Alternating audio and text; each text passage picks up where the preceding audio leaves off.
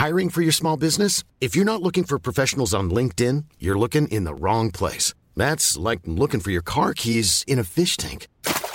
LinkedIn helps you hire professionals you can't find anywhere else, even those who aren't actively searching for a new job but might be open to the perfect role. In a given month, over 70% of LinkedIn users don't even visit other leading job sites. So start looking in the right place. With LinkedIn, you can hire professionals like a professional. Post your free job on linkedin.com slash people today. Bonjour à tous et bienvenue à vous pour Midi News. Voici le programme. C'est le mot à la mode. Délestage. Délestage pour ne pas dire coupure d'électricité. Bienvenue dans la France de 2022 où l'on nous dit pas de panique, tout va très bien Madame la Marquise, mais où l'on importe notre électricité, où l'on rouvre une centrale à charbon et où l'on se prépare à des coupures d'électricité. Bienvenue donc, on va en parler. Deux visions totalement opposées sur l'immigration entre Emmanuel Macron et Éric Zemmour. Ce sont deux façons de voir la France, son passé et son devenir totalement à l'opposé. La France est une terre d'immigration, avance le président, réponse cinglante d'Éric Zemmour et notre débat à suivre. Et puis il est parti un 5 décembre. Alors il y a bien sûr Johnny Hallyday, décédé il y a 5 ans, mais attention, n'oublions pas l'immense et l'immortel Jean d'Ormesson. Et pour vous faire plaisir, il y aura un extrait absolument magnifique tout à l'heure à écouter. Voilà pour le programme, nos invités dans quelques instants, mais d'abord le journal. Bonjour à vous Simon. Bonjour Sonia et euh, bonjour à tous. Très heureux de vous retrouver euh, pour votre journal de midi. Vous le remarquez, à chaque fois que vous allez faire vos courses, les prix explosent dans les magasins et la situation euh, ne va pas s'améliorer tout de suite. C'est en tout cas ce qu'a déclaré le ministre de l'économie Bruno Le Maire ce matin. On va l'écouter. Il n'est pas encore passé. Et ce pic inflationniste, qui dure déjà depuis plusieurs semaines, durera encore quelques mois. En revanche, quand on Donc regarde... ça va continuer à augmenter pendant quelques mois Oui, ça continuera à augmenter encore pendant quelques mois. En revanche, quand nous regardons euh, le prix de certaines matières premières, matières premières agricoles, le blé, matières premières euh, industrielles, le cobalt, le zinc, l'aluminium, on voit s'amorcer une décrue qui doit pouvoir se transmettre au prix à la consommation vers la mi-2023. Ça veut dire que dans le courant de l'année 2023, je confirme que notre estimation est que l'inflation devrait commencer à refluer. Également dans l'actualité de ce lundi, la municipalité de Cannes dans le viseur du père d'un délinquant. Il s'agit du père d'un mineur qui agressait une dame de 89 ans au mois d'août dernier. Titulaire d'une place au marché de la Boca, l'homme s'est vu retirer son emplacement par la ville. L'avocat du père confirme qu'un recours judiciaire a été entrepris contre la mairie de Cannes. Début des débats aujourd'hui au procès des attentats de Bruxelles, un moment à la fois très attendu et redouté forcément par les victimes. Des attentats qui ont fait 32 morts et 340 blessés dans le hall de l'aéroport de Bruxelles et dans une station de métro de la ville. C'était en mars 2016.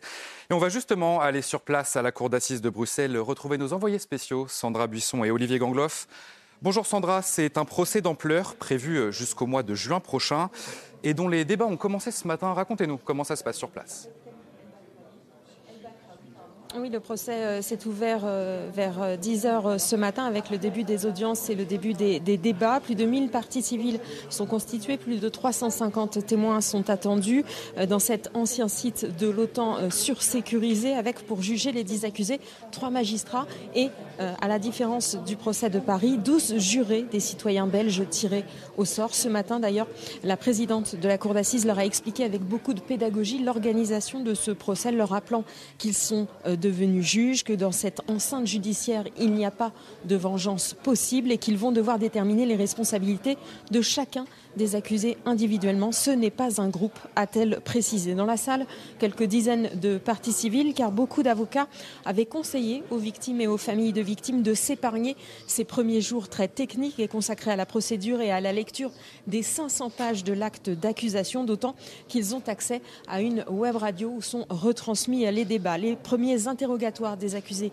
euh, commenceront à partir du 19 décembre, des moments autant attendus que redoutés euh, pour les victimes avec lesquelles nous avons pu euh, échanger. Et un des neuf hommes présents aujourd'hui euh, pour être jugé a d'ores et déjà euh, gardé le silence et refusé de, de, répondre et même de se lever au moment de l'appel. C'est Osama Krayem qui a été également resté mutique au moment des procès des attentats de Paris. Ce 22 mars 2016, pour les attentats de Bruxelles, lui, il a renoncé au dernier moment à se faire exploser dans le métro Malbec avec un des deux frères El Bakraoui. Et c'est notamment sur ce renoncement que les victimes attendent des explications. Merci beaucoup Sandra Buisson pour toutes ces explications et merci à Olivier Gangloff qui vous accompagne derrière la caméra. Et bien sûr, un mot euh, de la Coupe du Monde de foot. L'équipe de France s'est qualifiée pour les quarts de finale de cette Coupe du Monde au Qatar en battant les Polonais 3 euh, buts à 1. Grâce à un doublé notamment de Kylian Mbappé et ce but d'Olivier Giroud euh, qui devient le meilleur buteur de l'histoire de l'équipe de France avec 52 réalisations. Guillaume Filleul est avec nous pour parler justement de cette équipe de France. Bonjour Guillaume. Prochain match, c'est samedi France-Angleterre à 20h, mais avant ça, c'est une journée de repos aujourd'hui pour l'équipe de France. Racontez-nous. Oui, tout à fait. France-Angleterre, c'est effectivement l'affiche qui attend euh, les Bleus samedi soir euh, en quart de finale. Une confrontation inédite à ce stade dans une grande compétition, car dans leur histoire, les deux équipes ne se sont encore jamais affrontées dans un match à élimination directe. Cette rencontre sera aussi un premier grand test pour les Bleus dans cette euh, Coupe du Monde face aux fils champions d'Europe qui ont euh, impressionné depuis euh, le début de la compétition, notamment hier lors de leur victoire en huitième de finale contre le Sénégal. Mais avant de penser aux Anglais, les Français vont pouvoir profiter d'une journée de repos en compagnie de leurs proches et de leurs familles présents au Qatar. L'occasion de régénérer les esprits et surtout de recharger les batteries avant de plonger dès demain dans la préparation de ce quart de finale déjà très attendu. Merci beaucoup Guillaume, un petit peu repos, ça fait toujours du bien. Voilà pour ce tour de l'actualité à midi. Tout de suite, c'est le débat. Midi News, c'est avec vous Sonia et vos invités. Merci beaucoup Simon. Nos invités, rendez-vous compte, nous sommes en France en 2022 et nous allons débattre des éventuelles coupures d'électricité. Bienvenue à vous, chers amis. Naïma Fadel, essayiste spécialisé quartier populaire, nous accompagne. Arthur de Vatrigan, qui est cofondateur de l'Incorrect, dont je vais montrer la une euh, y aura-t-il encore des cadeaux à Noël et pourront-ils s'éclairer aussi hein, Parmi, évidemment, c'est une question. Philippe Doucet nous accompagne. Merci Bonjour Sonia. en Parti socialiste, qui a été maire également. Eugénie Bastier va nous rejoindre dans quelques instants. Notre journaliste Éric de Ritmaten est avec nous. Mais je le disais sans ironie, nous sommes en France en 2022. Nous avons un débat sur les éventuelles coupures d'électricité et leurs conséquences. Nous sommes en France en 2022, nous importons l'électricité. Nous sommes en France en 2022 et l'exécutif nous dit pas de panique.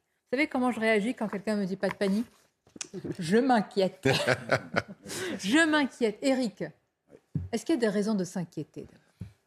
C'est un peu compliqué à dire parce que Emmanuel Macron a dit qu'il n'y avait pas de raison de s'inquiéter. Mais c'est bien pour ça que je pose la question. Le Maire a dit euh, on va essayer de gérer ça au mieux. Euh, après RTE, moi j'ai passé du temps ce matin au téléphone avec eux. RTE, qui est le réseau de distribution, le réseau de transport, euh, dit que bon, ils ont tout prévu, tout organisé, que la veille à 17h, ils seront en mesure de faire la liste des villes, des, des régions qui seront coupées le moment venu. Mais si vous voulez, on essaie toujours de mettre des bémols. Donc en fin de compte, est-ce que on coupera s'il fait trop froid ou pas? Est-ce qu'il y a des villes qui vont être coupées plutôt que d'autres? Comment les délestages? Alors ça, je vous l'expliquerai si vous ah voulez tout à l'heure. C'est très important ce que Parce que la discussion était très riche et donc j'ai compris comment finalement l'État allait gérer cette énorme toile d'araignée pourquoi on va couper là et pas là, vous voyez Et c'est très compliqué sur le plan technique. Ça, c'est ce que vous allez nous expliquer. Mais je voudrais qu'on soit très concret ce midi. Quand on dit coupure d'électricité, quelles seront les conséquences pour nous, pour vous, dans votre quotidien? Regardez, c'est un reportage de Jeanne Cancard. Pour entrer dans son immeuble, Christophe utilise un digicode. Problème, il ne sait pas comment il pourra accéder à son appartement en cas de délestage. Le jour où il n'y a pas d'électricité, ben, je ne sais pas quoi faire en fait. On va être bloqué. Même problématique pour l'ascenseur. Cet habitant de la région parisienne vit au cinquième étage et doit l'utiliser tous les jours avec sa chienne. Je vais être obligé de la porter parce qu'elle ne peut pas prendre les escaliers. Donc je suis très embêté. Quoi. Dans cette maison, le portail et le garage ont un système électrique. Mais face aux potentielles coupures de courant, Karine va devoir s'adapter et changer ses habitudes. Il va falloir trouver une place dehors, sachant qu'à mon avis, tous les voisins ont la même idée donc euh, je n'aurai pas beaucoup de place. Il va falloir que je tourne. Alors concrètement, qu'est-ce qui peut fonctionner ou non lors de ces potentielles coupures de courant? Nous allons poser la question à un électricien. Donc ça, c'est quoi comme système? Ça, c'est un système à ventouse. Donc là, on a les électroaimants qui sont là. En cas de coupure de courant, la porte restera ouverte. Il suffira de la pousser pour l'ouvrir. Si ce n'est pas un système avant tout, ce sera un système à gâche électrique. Donc s'il n'y a pas d'électricité, il ne s'ouvrira pas, il faudra tirer ça de l'intérieur pour pouvoir rentrer. Et si on est à l'extérieur? Pas de solution. Concernant les ascenseurs et les portails électriques, impossible de les utiliser pendant les coupures. Pour anticiper, vous serez prévenu la veille d'un délestage qui peut durer au maximum deux heures. Vous serez prévenu la veille. Dans quelques instants, on va voir qui peut être épargné. Comment on choisit les villes? Il pourrait y avoir ces, ces délestages. C'est Eric de Ritmaten qui va nous expliquer tout ça. Alors, notre débat, on va l'engager. Et je voudrais qu'on regarde les déclarations ce matin dans les colonnes d'Atlantico de l'ex-patron de GDF. C'est Loïc Le Floch-Prigent. Il est inquiet. Il dénonce un plan du gouvernement, ou plutôt un non-plan. Regardez ce qu'il dit en tant qu'ancien patron de GDF. Je peux vous le dire, le plan du gouvernement face au risque de coupure d'électricité n'en est pas un. Ah bah ça vous laisse sans voix. Vous êtes branché à l'électricité, vous marchez comment? Ah, si, si, mais comme on est discipliné, on attend que vous nous donniez la Écoutez, parole. C'est très intéressant. On rejoint un peu le Covid dans cette histoire. En appeler aux efforts de monsieur, madame, tout le monde, c'est de la communication, ce n'est pas une politique. Il suffit de décréter l'état d'urgence au lieu de pérorer sur le nombre de douches par jour. Référence à ce qu'a dit Olivier Véran sur l'utilisation des plaques chauffantes électriques et du sèche-linge. Qu'est-ce que ça vous inspire, Arthur de On a quand même l'impression de retourner au temps euh, du Covid avec toujours. Euh, euh, c'est toujours un peu baroque d'entendre des politiques irresponsables appeler la responsabilité de Mm. leurs, leurs administrés. Vous voulez dire qu'il y a un délestage de responsabilité Euh, ah bah, euh, genre, si- on prend les déclarations. J'ai refait une, petite sélection des déclarations des gouvernements de Macron depuis. Euh, je suis remonté jusqu'à 2018 sur le nucléaire. C'est folklore. hein. On peut, on peut s'amuser. Et à aucun moment on n'a entendu ni un mea culpa, ni on s'est trompé. Et donc, comment voulez-vous faire confiance à quelqu'un qui vous explique que non, c'est pas de leur faute et qui propose un plan qui n'existe pas? Donc, encore une fois, on va devoir se débrouiller tout seul. Mais euh, ce qui est. Alors, moi, il y a un truc que je, ne comprends pas, c'est que là, on va arriver à la 42e vague de Covid. On nous a expliqué qu'il faut qu'on se lave les mains, faut qu'on aère les fenêtres. Mais comment on fait si on n'a plus le droit de prendre de douche et qu'on ne peut pas se chauffer en ouvrant les fenêtres? C'est quoi la priorité? C'est le nucléaire ou ça, ça va être l'électricité? Ça va être le, sarcastique. ça va être le Covid Oui. Non, mais on se rend compte en fait de toute l'incohérence politique des discours qui, en fonction de nouvelles problématiques qui arrivent, bah, finalement, ça annule l'autre. Il n'y a pas de plan global, il n'y a pas de réflexion d'ensemble. Donc euh, voilà, encore une fois, bon, c'est vrai que la crise sanitaire, ça leur a un peu tombé dessus comme ça, mais le problème de vouloir absolument maîtriser une communication en la maîtrisant pas et en expliquant tout le temps que ça, ils savent, ils savent ce qu'ils, ce qu'ils- ce qu'ils- ce qu'ils font, que ne vous inquiétez pas, tout va bien se passer, et qu'en fait on s'est rendu compte que pas du tout. C'est compliqué après. Quoi. Mais pour rejoindre ce que vient de dire euh, Arthur, le pire, enfin, dans, dans l'histoire, si je puis dire, et dans la communication, c'est si vous faites si, si, si. C'est-à-dire que si vous ne faites pas ça, si vous n'êtes pas sage, si vous ne respectez pas la sobriété, les pulls, euh, de baisser le chauffage, de ne pas vous laver finalement, hein, voilà, euh, de plus vous laver les dents peut-être trois fois par jour, hein, parce que euh, ça va être ça. Eh bien, si vous ne faites pas ça, vous allez voir ce qui va arriver. Et ce sera en fait votre faute. Vous avez raison. Alors qu'en Bon, réalité, Sonia, ce n'est pas de notre faute, Ah, Sonia. voilà, c'est ça ce qui m'intéresse. C'est ça le pire, c'est que c'est pas de notre faute. On n'y peut rien. Est-ce que on c'est le subit les conséquences. Est-ce qu'on peut dire pauvres de nos pauvres Français Autrefois fiers de notre nucléaire, nous importions. Enfin, nous, euh, aujourd'hui, on importe de l'électricité et on fort, rouvre une centrale à charbon. Bah oui, parce que ça, c'est le. Malheureusement, on était libre. hein, on avait l'énergie la moins chère C'était les rois euh, du monde. Ah disons-le. On avait nos 56 et à l'époque 58 réacteurs. Euh, voilà. Bon, maintenant, c'est plus le cas. Il y en a une vingtaine encore à l'arrêt. Mais si vous voulez, je pense quand même que Et le gouvernement met la barre. Très, la, C'était la la voiture électrique ou Non, euh, c'est RER. Bah justement, Bon, le ah RER, bah voilà, bah oui, évidemment. Non, je disais, euh, le gouvernement met la barre très haute, si vous voulez, pour, comme s'il voulait faire peur. Et vous verrez qu'à l'arrivée, finalement, ce ne sera pas si dramatique que cela. Ils ont joué à se faire peur, Eric. Qui a envoyé la circulaire Alors, au préfet Oui, mais si si vous. D'abord, il ne faut pas non plus exagérer. Je ne vais pas prendre la défense du gouvernement, mais deux heures de coupure, quand j'étais gamin, je me souviens qu'on coupait le courant, tout d'un coup, clac, on était dans le noir. Alors, deux heures, c'est quand Je même ne veux pas être un peu Non, euh, indélicate, vous étiez gamin il y a quelques que je suis années. là pour va apporter un bémol. Je suis là pour apporter un bémol. Euh, D'abord, c'est C'est prévenu. du temps du c'est c'est euh, Non, mais c'est pas si vieux que ça. Dans les années 60, hein, 70, je vous assure, le matin, il y avait des coupures de courant. Et donc, euh, et ce que je veux dire, c'est que c'est prévenu la veille. euh, que donc, euh, si vous voulez, deux heures, c'est quand même pas la mort Mais- non plus, et que si ça, pourquoi c'est- il risque Oh, de. Si on se Mais coincé dans un ascenseur pendant deux heures, ça va être compliqué. quoi. Ouais. Non, mais au-delà de ça. Non, mais le problème, c'est qu'on dépend on- tellement de l'électricité aujourd'hui que, voilà. On peut tout accepter. Mais c'est la manière de nous dire les choses. Oui, ça d'accord. Moi, je ça, préfère qu'on vienne nous dire, mais à culpa, on a fait des erreurs, on s'est trompé, on n'aurait pas dû. C'est une erreur On vous jure que ça, on recommencera plus. Non, mais voilà, mais c'est la manière donc de, de- de- de la manière dont on nous parle et qu'on nous infantilise. C'est ça qui est scandaleux et Je qui est voudrais saluer inacceptable. Eugénie Bassier qui nous a rejoint, qui est journaliste au Figaro, essayiste. Et pour vous saluer, je vais euh, montrer un extrait. J'ai trouvé la tribune de Jacques Julliard dans le Figaro ce matin. Elle est exceptionnelle. Vraiment, bien. lisez Jacques Julliard, essayiste, historien. Tout est dit. Ouais. Notre déclin, nous l'avons fabriqué de, notre, de nos propres mains, par démagogie sans doute, mais surtout par inintelligence des situations. écoutez bien, inintelligence des situations et même de la sottise la plus difficile à combattre, celle des gens intelligents. Ouais, bien sûr. C'est ce, que, c'est ce que Emmanuel Todd appelle aussi les crétins diplômés. Euh, c'est, c'est-à-dire euh, une espèce de.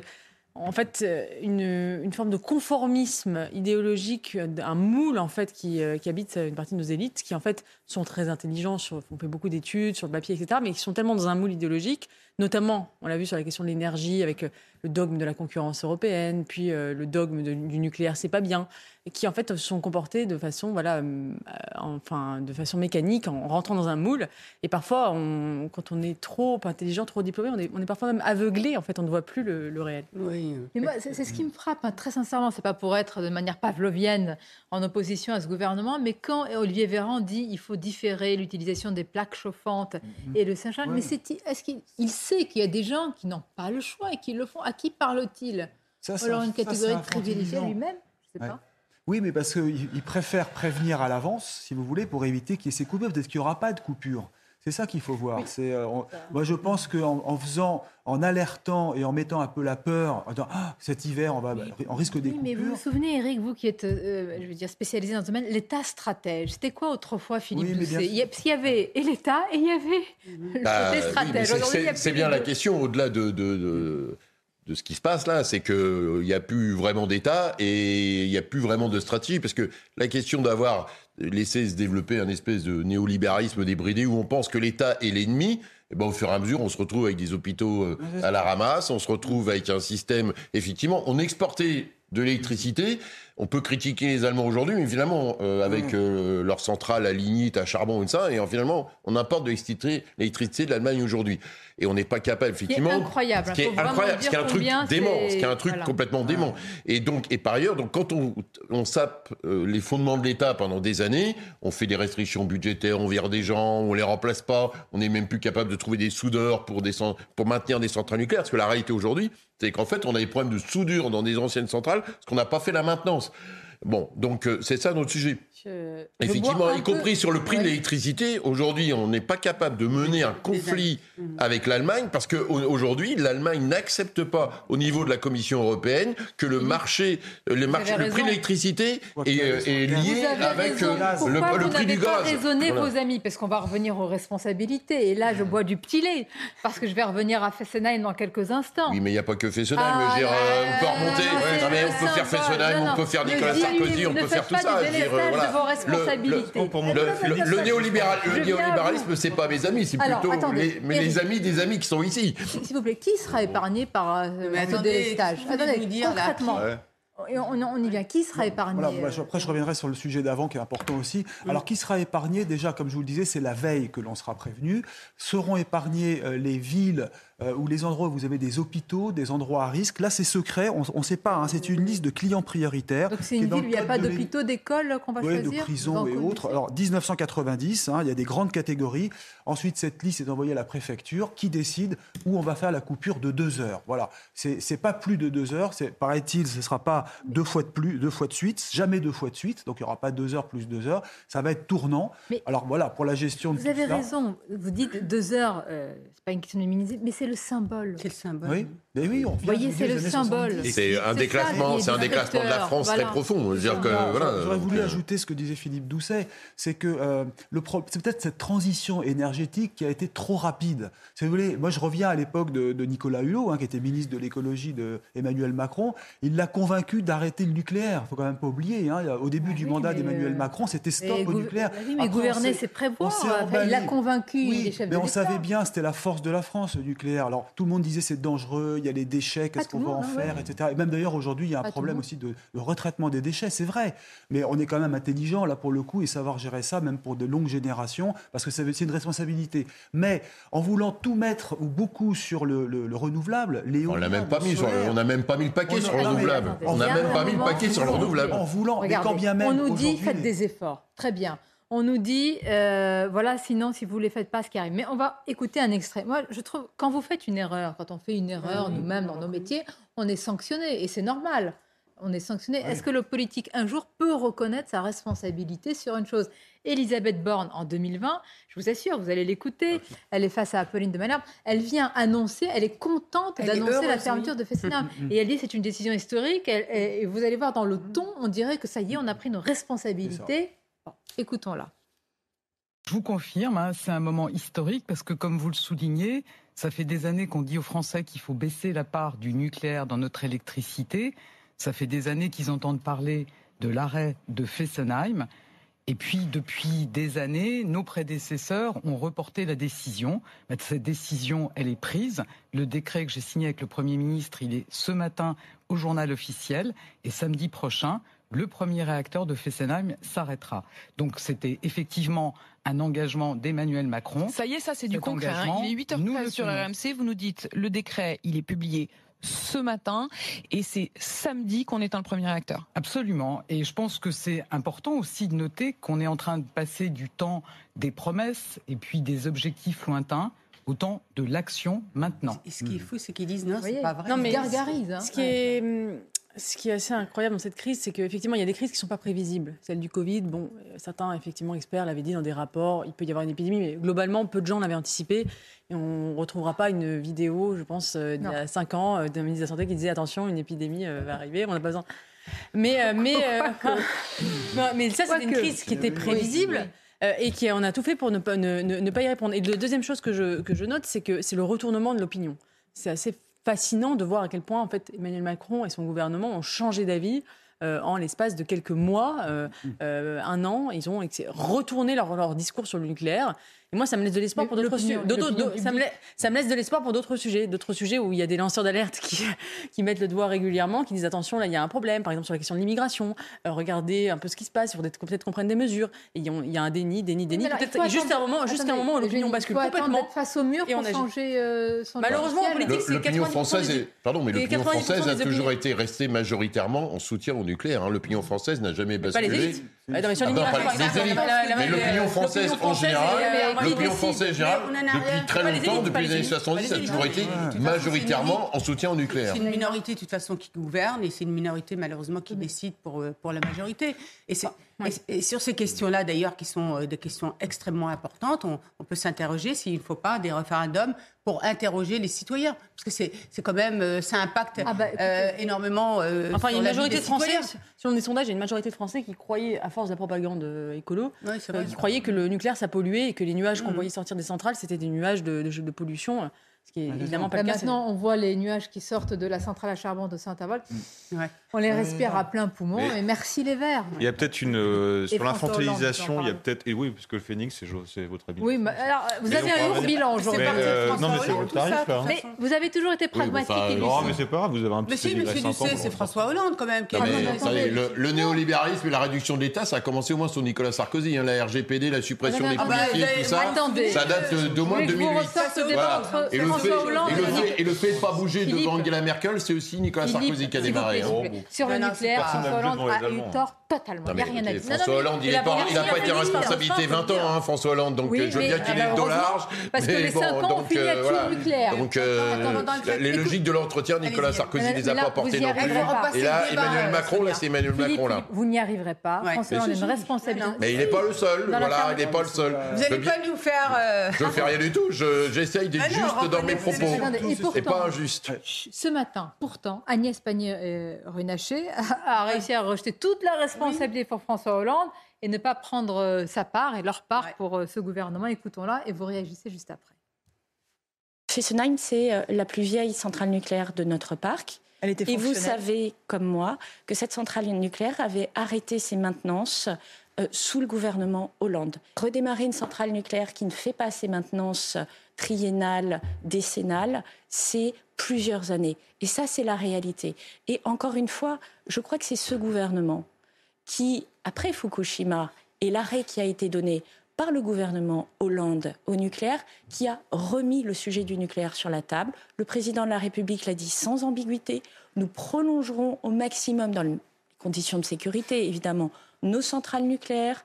Nous proposons de construire 6 EPR nouveaux. Nous mettons à l'étude 8 EPR additionnels. Et tout cela se concrétisera dans la loi l'été prochain. Et aujourd'hui, nous menons euh, le débat public. Vous savez que ce type de projet doit être soumis au débat public et ce débat public a commencé.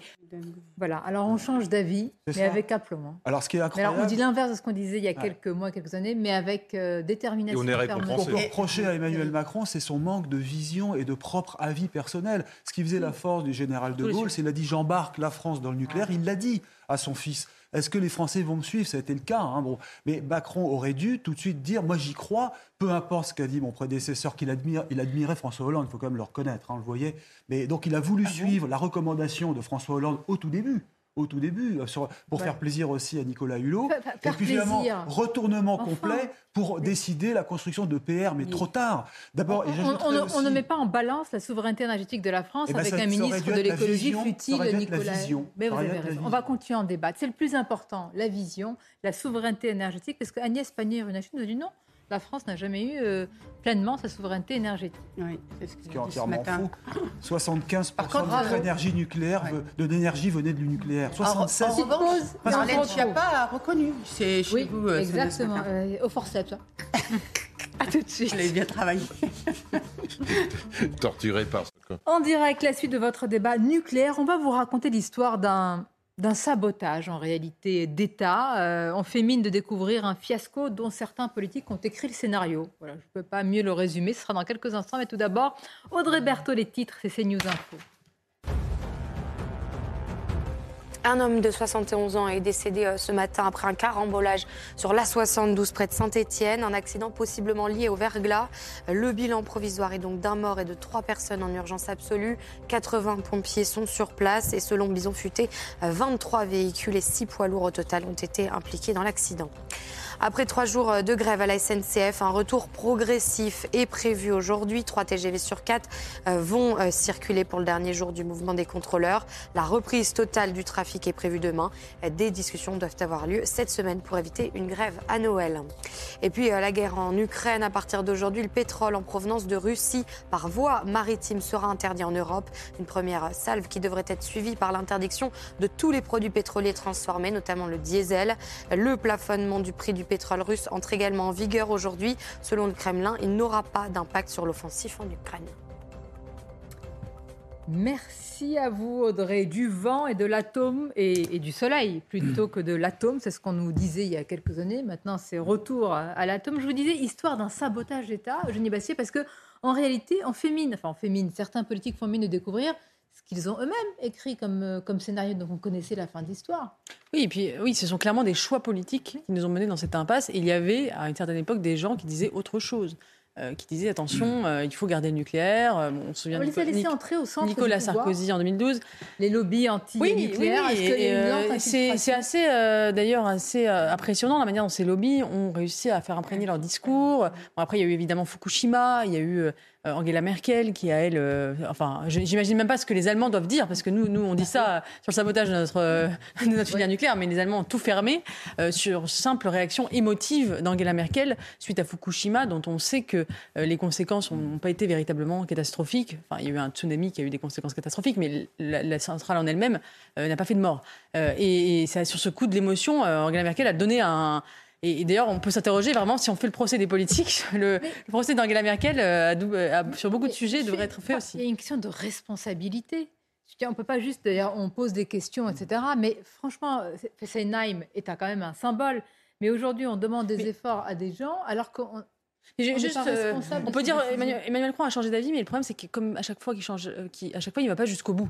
C'est-à-dire qu'il continue à, à- à faire le en même temps. Quand il dit que la souveraineté énergétique de la France pourra être, euh, c'est la- l'avenir, c'est aussi l'éolien, l'éolien et le, et le solaire. en examen à l'Assemblée nationale. Voilà, et euh, il- en fait, il continue à dire en même temps nucléaire, éolien et solaire, en même temps, en même temps. Sauf qu'on sait très bien que l'éolien et le solaire, euh, ça marche pas très bien, en tout cas, euh, enfin, en termes de, de rendement, en termes de production, que ça nous on sera dans la dépendance aussi, euh, parce que 98% des éoliennes en France sont fournies par l'étranger. Euh, euh, le solaire, 75% des- des- du solaire, c'est des panneaux solaires chinois. Donc on sera aussi dans la dépendance de l'é- de l'étranger. Ça ne marche pas très bien. Et on continue à dire en même temps, Si le nucléaire, on est d'accord pour dire que ça marche, que c'est une énergie, énergie pas chère, décarbo- Décarbonée, décarbonée, en plus, hein. qui marche, pourquoi n'y allons-nous pas à 100% C'est terrible. je comprends hein, pas. Quand on a un trésor entre les mains et qu'on le dilapide, il a pas après, y a pas je- ne partage pas ce que dit Génie Bastier, c'est qu'il y a deux choses. Le nucléaire, c'est effectivement un, un atout euh, pour les raisons que vous venez d'évoquer, euh, notamment une énergie décarbonée. Euh, après, il faut régler la question des déchets et notamment le, le site d'enfouissement de Bure, qui est toujours Mm. pas terminé. Donc, on a ce sujet-là des déchets, il ne faut pas sous-estimer.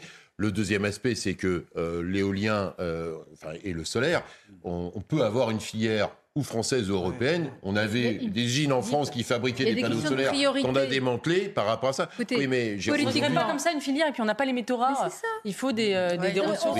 ah, Excusez-moi, mais c'est beaucoup plus facile d'importer 9000 tonnes d'uranium par an. Ce mais n'est moi, je rien sais pas, par rapport euh, aux dire, euh, tonnes et aux tonnes et aux tonnes importer que d'éolien, c'est, de euh, solaire. D'accord, mais je pense que Sans dans compter cette la affaire-là, on peut avoir euh, et fromage et dessert, donc on peut avoir et le nucléaire et la question et avez énergies renouvelables. les Danois avez arrivent, de les la- Danois vous vous êtes arrivent privé de à- à- dessert, les avec ce que vous avez Danois arrivent à se a produire un de très bon fromage l'électricité. qu'on aime beaucoup, Donc, et puis euh, prenons aussi de la vacherie ou donc, du... euh, Mais attendez, donc, euh, vous plaisantez, on n'a ni fromage, ni dessert, ni pas de résistance, ni entrée. Là, avec, on est à poil, tout nu, parce qu'on a enlevé une filière d'excellence et on claque pas des doigts en appelant des ingénieurs, etc. Non, mais bien sûr que non, mais voilà, les Danois arrivent à faire de, euh, avec de l'énergie, euh, de des éoliennes, à produire énormément d'électricité. Je vois pas pourquoi on serait plus stupide que les Danois. C'est un ensemble d'erreurs. Je c'est peux vous le dire sur certains sujets. Et puis, et puis euh, Eric, je Quand on pa- a parle pas de reproché au patron actuel d'EDF, si vous voulez, ah bah, il n'a pas fait la maintenance, mais on lui avait donné l'ordre d'arrêter, puisqu'on lui avait dit on va couper la Exactement. filière, on va arrêter.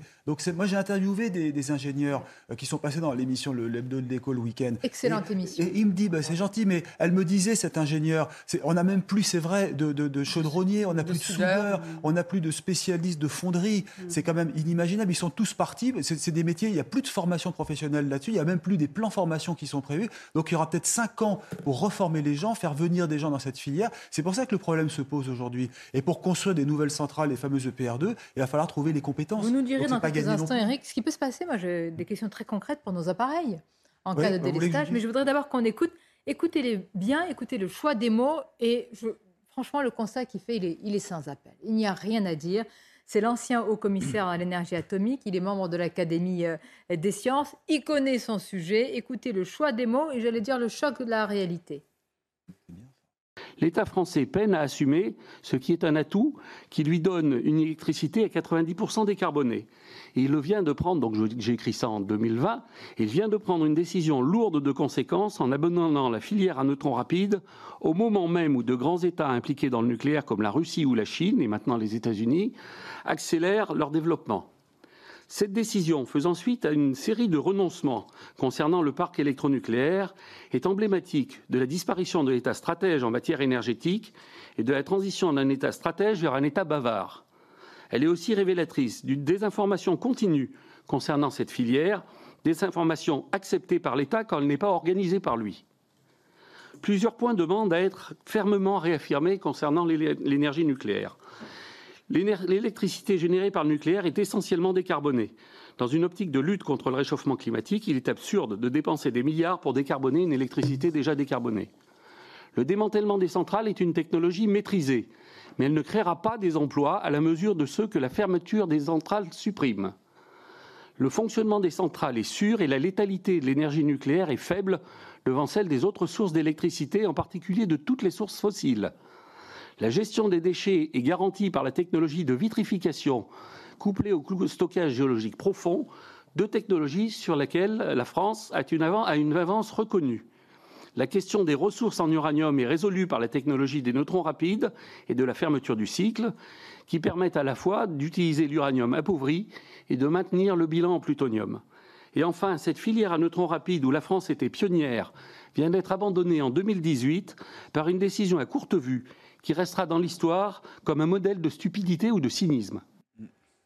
C'est ça. C'est net, clair et je vais dire sans bavure, mais c'est sans fioriture. Ce qui m'intéresse, désinformation continue acceptée par l'État quand elle n'est pas organisée, c'est-à-dire c'est l'État qui a émis donc des informations euh, erronées, mensongères sur le nucléaire. Ils et- sont laissés embobiner, c'est tout. Oui, puis surtout, euh, enfin, Eh oui. Hmm. On, je a, on a- on a une partie de la, de, de la gauche qui ne cesse de, de fustiger les fake news, de dire que le complotisme c'est affreux, qu'il faut lutter contre l'obscurantisme. Mais alors quand c'est ces sujets-là, il y a eu pendant des années et des années de la désinformation, des fake news, euh, dire par exemple que le nucléaire tue, le nucléaire euh, pollue, euh, jusqu'à ce que les Français d'ailleurs croient euh, effectivement que le nucléaire était une source de, de- de pollution. Donc c'est, c'est- c'est, à mon avis, c'est, c'est du fake news et du complotisme beaucoup plus dangereux que bien des sujets de complotisme Pardon, je, dont on, qu'on je met veux en bien avant que dans vous les- remettiez ça sur le dos de la gauche, mais enfin, Angela Merkel, à ma connaissance, n'était pas de gauche. Et quand mais vous avez. quand vous avez. Oui, mais d'accord, Mais comme on est en de Europe, comme on est en suivre Europe, Angela la décision que prend Angela suivi- Merkel, si je euh, la décision que prend Angela euh, Merkel en Allemagne, c'est quelque chose qui a eu un grand retentissement. Ça a eu un- Non, mais je dis pas qu'on n'a pas être souverain. Je vous dis si, que. parce que vous nous parlez d'Angela Merkel, Je vous dis qu'aujourd'hui, par rapport à l'analyse du passé, c'est un peu facile de mettre ça sur le dos de la gauche. Quand, une conservatrice euh, allemande prend sur la première économie Non, mais européenne la décision d'arrêter totalement le nucléaire, en France ça a un impact politique, ça a un impact idéologique. Enfin, on peut dire que ce sont les Verts et on peut citer de, de Dominique euh, Voynet. Voynet à- enfin, vraiment la liste. Mais si, enfin, les responsables. Bah, il y avait pourtant un Il est impossible d'échapper à ses responsabilités dans la ministre vie. hein. Macron, il y a Vargon, il y a Le Maire, il y a euh, Hein, euh, Rugy. Ils sont tous dedans et c'est que depuis le 2018. Mais il y a quelque chose qui a. On parlait de fake news, on parle de débat qui n'existe plus et d'infantilisation. Mais le problème, c'est qu'Emmanuel Macron, en fait, il a substitué la politique qui reposait sur la démocratie, c'est-à-dire le débat des croyances, sur la politique du sachant. Et on ne débat pas avec le sachant. Quand on affirme une vérité, il n'y a pas de débat. Et c'est ce qui s'est passé sur la, la crise sanitaire, c'est ce qui se passe là-dessus. Donc il n'y a plus de débat. Donc à partir du moment où il n'y a plus de débat, bah, on ne peut pas euh, avoir un. un- on peut- les idées n'existent plus. Et surtout, on est infantilisé parce qu'on explique c'est une preuve scientifique, c'est comme ça. Point. Non, mais par contre, pardon, mais sur le, la- quand il a fait sa, la, la conférence sur le climat avec euh, l'Assemblée du climat avec des gens venus un peu de, des citoyens de la société civile, justement, le il voulait Conseil organiser un débat. Il y avait ouais. plein de gens qui étaient anti-nucléaires. Ça a été, ça a été infiltré par les, par les associations et les lobbies anti-nucléaires. Et justement, il y avait un espèce de faux débat, alors que sur le nucléaire, euh, non, mais est-ce qu'il y a un débat à avoir sur le nucléaire? C'est, Ce sont des faits, c'est la science. Enfin, en effet, c'est scientifique. On va pas. Enfin, tu- on peut que- débattre est-ce- sur des mais faits. le- on Mais peut le- débattre sur des faits, mais moi j'ai l'impression plutôt que c'est, c'est oui, euh, c'est pas plutôt, c'est plutôt les non sachants. Mais qui, c'est euh, ça, mais ont, aussi le euh, poids des, des- des- le poids des ONG, des activistes. Regardez, pour construire un aéroport à Nantes, euh, c'est ça. Et le premier des c'est activistes, c'est- Combien de débats sont confisqués par les Eric, le le premier des activistes, il, était au cœur du gouvernement. C'était Nicolas Hulot. C'est vrai, mais Il faut d'un autre écouter côté, Nicolas Hulot sur Fessenheim. Ce n'est même pas, pas une attaque, c'est une destruction euh, massive. Mais moi, ce qui se passe sur le nucléaire est intéressant parce que je pense que ça va arriver sur d'autres sujets. Je le disais tout à l'heure et c'est très important. Parce que combien de sujets comme ça sont aux mains aujourd'hui de. on a instillé une propagande euh, par les ONG, par les lobbies. Et, et peut-être que le réel va, va, va Enfin, émerger là, et il va y euh, avoir un changement de Là, est paradigme. Si- enfin, le dispositif, vous l'évoquiez dans votre première intervention tout à l'heure. euh, euh, l'élite au cœur de l'État, euh, c'est pas ni les ONG, ni euh, je sais pas quoi, les Oh, écolos ah, et ça. L'élite au cœur de l'État, c'est des énarques qui pilotent la, la maison depuis euh, Il y a un 150 livre ans. très très C'est bon, ça la réalité. un livre qui a été écrit Voilà. par Bernard Accoyer, qui est un ancien euh, président de l'Assemblée nationale, et qui raconte toute la lente infiltration, lente mais certaine, des lobbies antinucléaires, vraiment dans le processus de décision. Et c'est incroyable, c'est une vraie, véritable stratégie d'encerclement. Et ils arrivent jusqu'au noyau, Mais- ils prennent la savez, décision, euh, ils l'imposent et ça passe. Sonia, on a eu quand même une période où on écoutait religieusement les écolos. Non, mais c'est vrai que et on était, on était même un peu gênés de, pouvoir, de Mais oui, pouvoir leur dire savez le contraire. Non, mais c'est vrai, si- on a si vous les écoutez peu, pas, vous êtes contre la colonisation planète. des esprits oui. et on a distillé cette bien-pensance autour de l'écologie. Et eff- effectivement, c'est ce qui expliquait aussi ce qui s'est passé avec le vote massif euh, au niveau des européennes. Et je crois qu'il y a eu ça à un moment et on s'est senti en fait euh, enfermé et il y avait un tabou qui, si vous pouviez, enfin si vous osiez en fait dire le contraire ou vous interroger seulement. Hmm. Et je crois que c'est ce qui explique. Et d'ailleurs, c'est ce qui s'est expliqué même pour, euh, à mon avis, pour On euh, appelle Emmanuel les Macron. Hein, je veux dire, C'est pas une ça, religion en mais- fait. Le problème des écolos, c'est que c'est pas devenu un. C'est pas un sujet, c'est pas un débat, c'est pas une idée, c'est une religion. Oui, voilà, c'est ça. On sacralise ça, donc à partir du moment où il y a une Alors- religion, bah, tous les, tout est permis. Bon.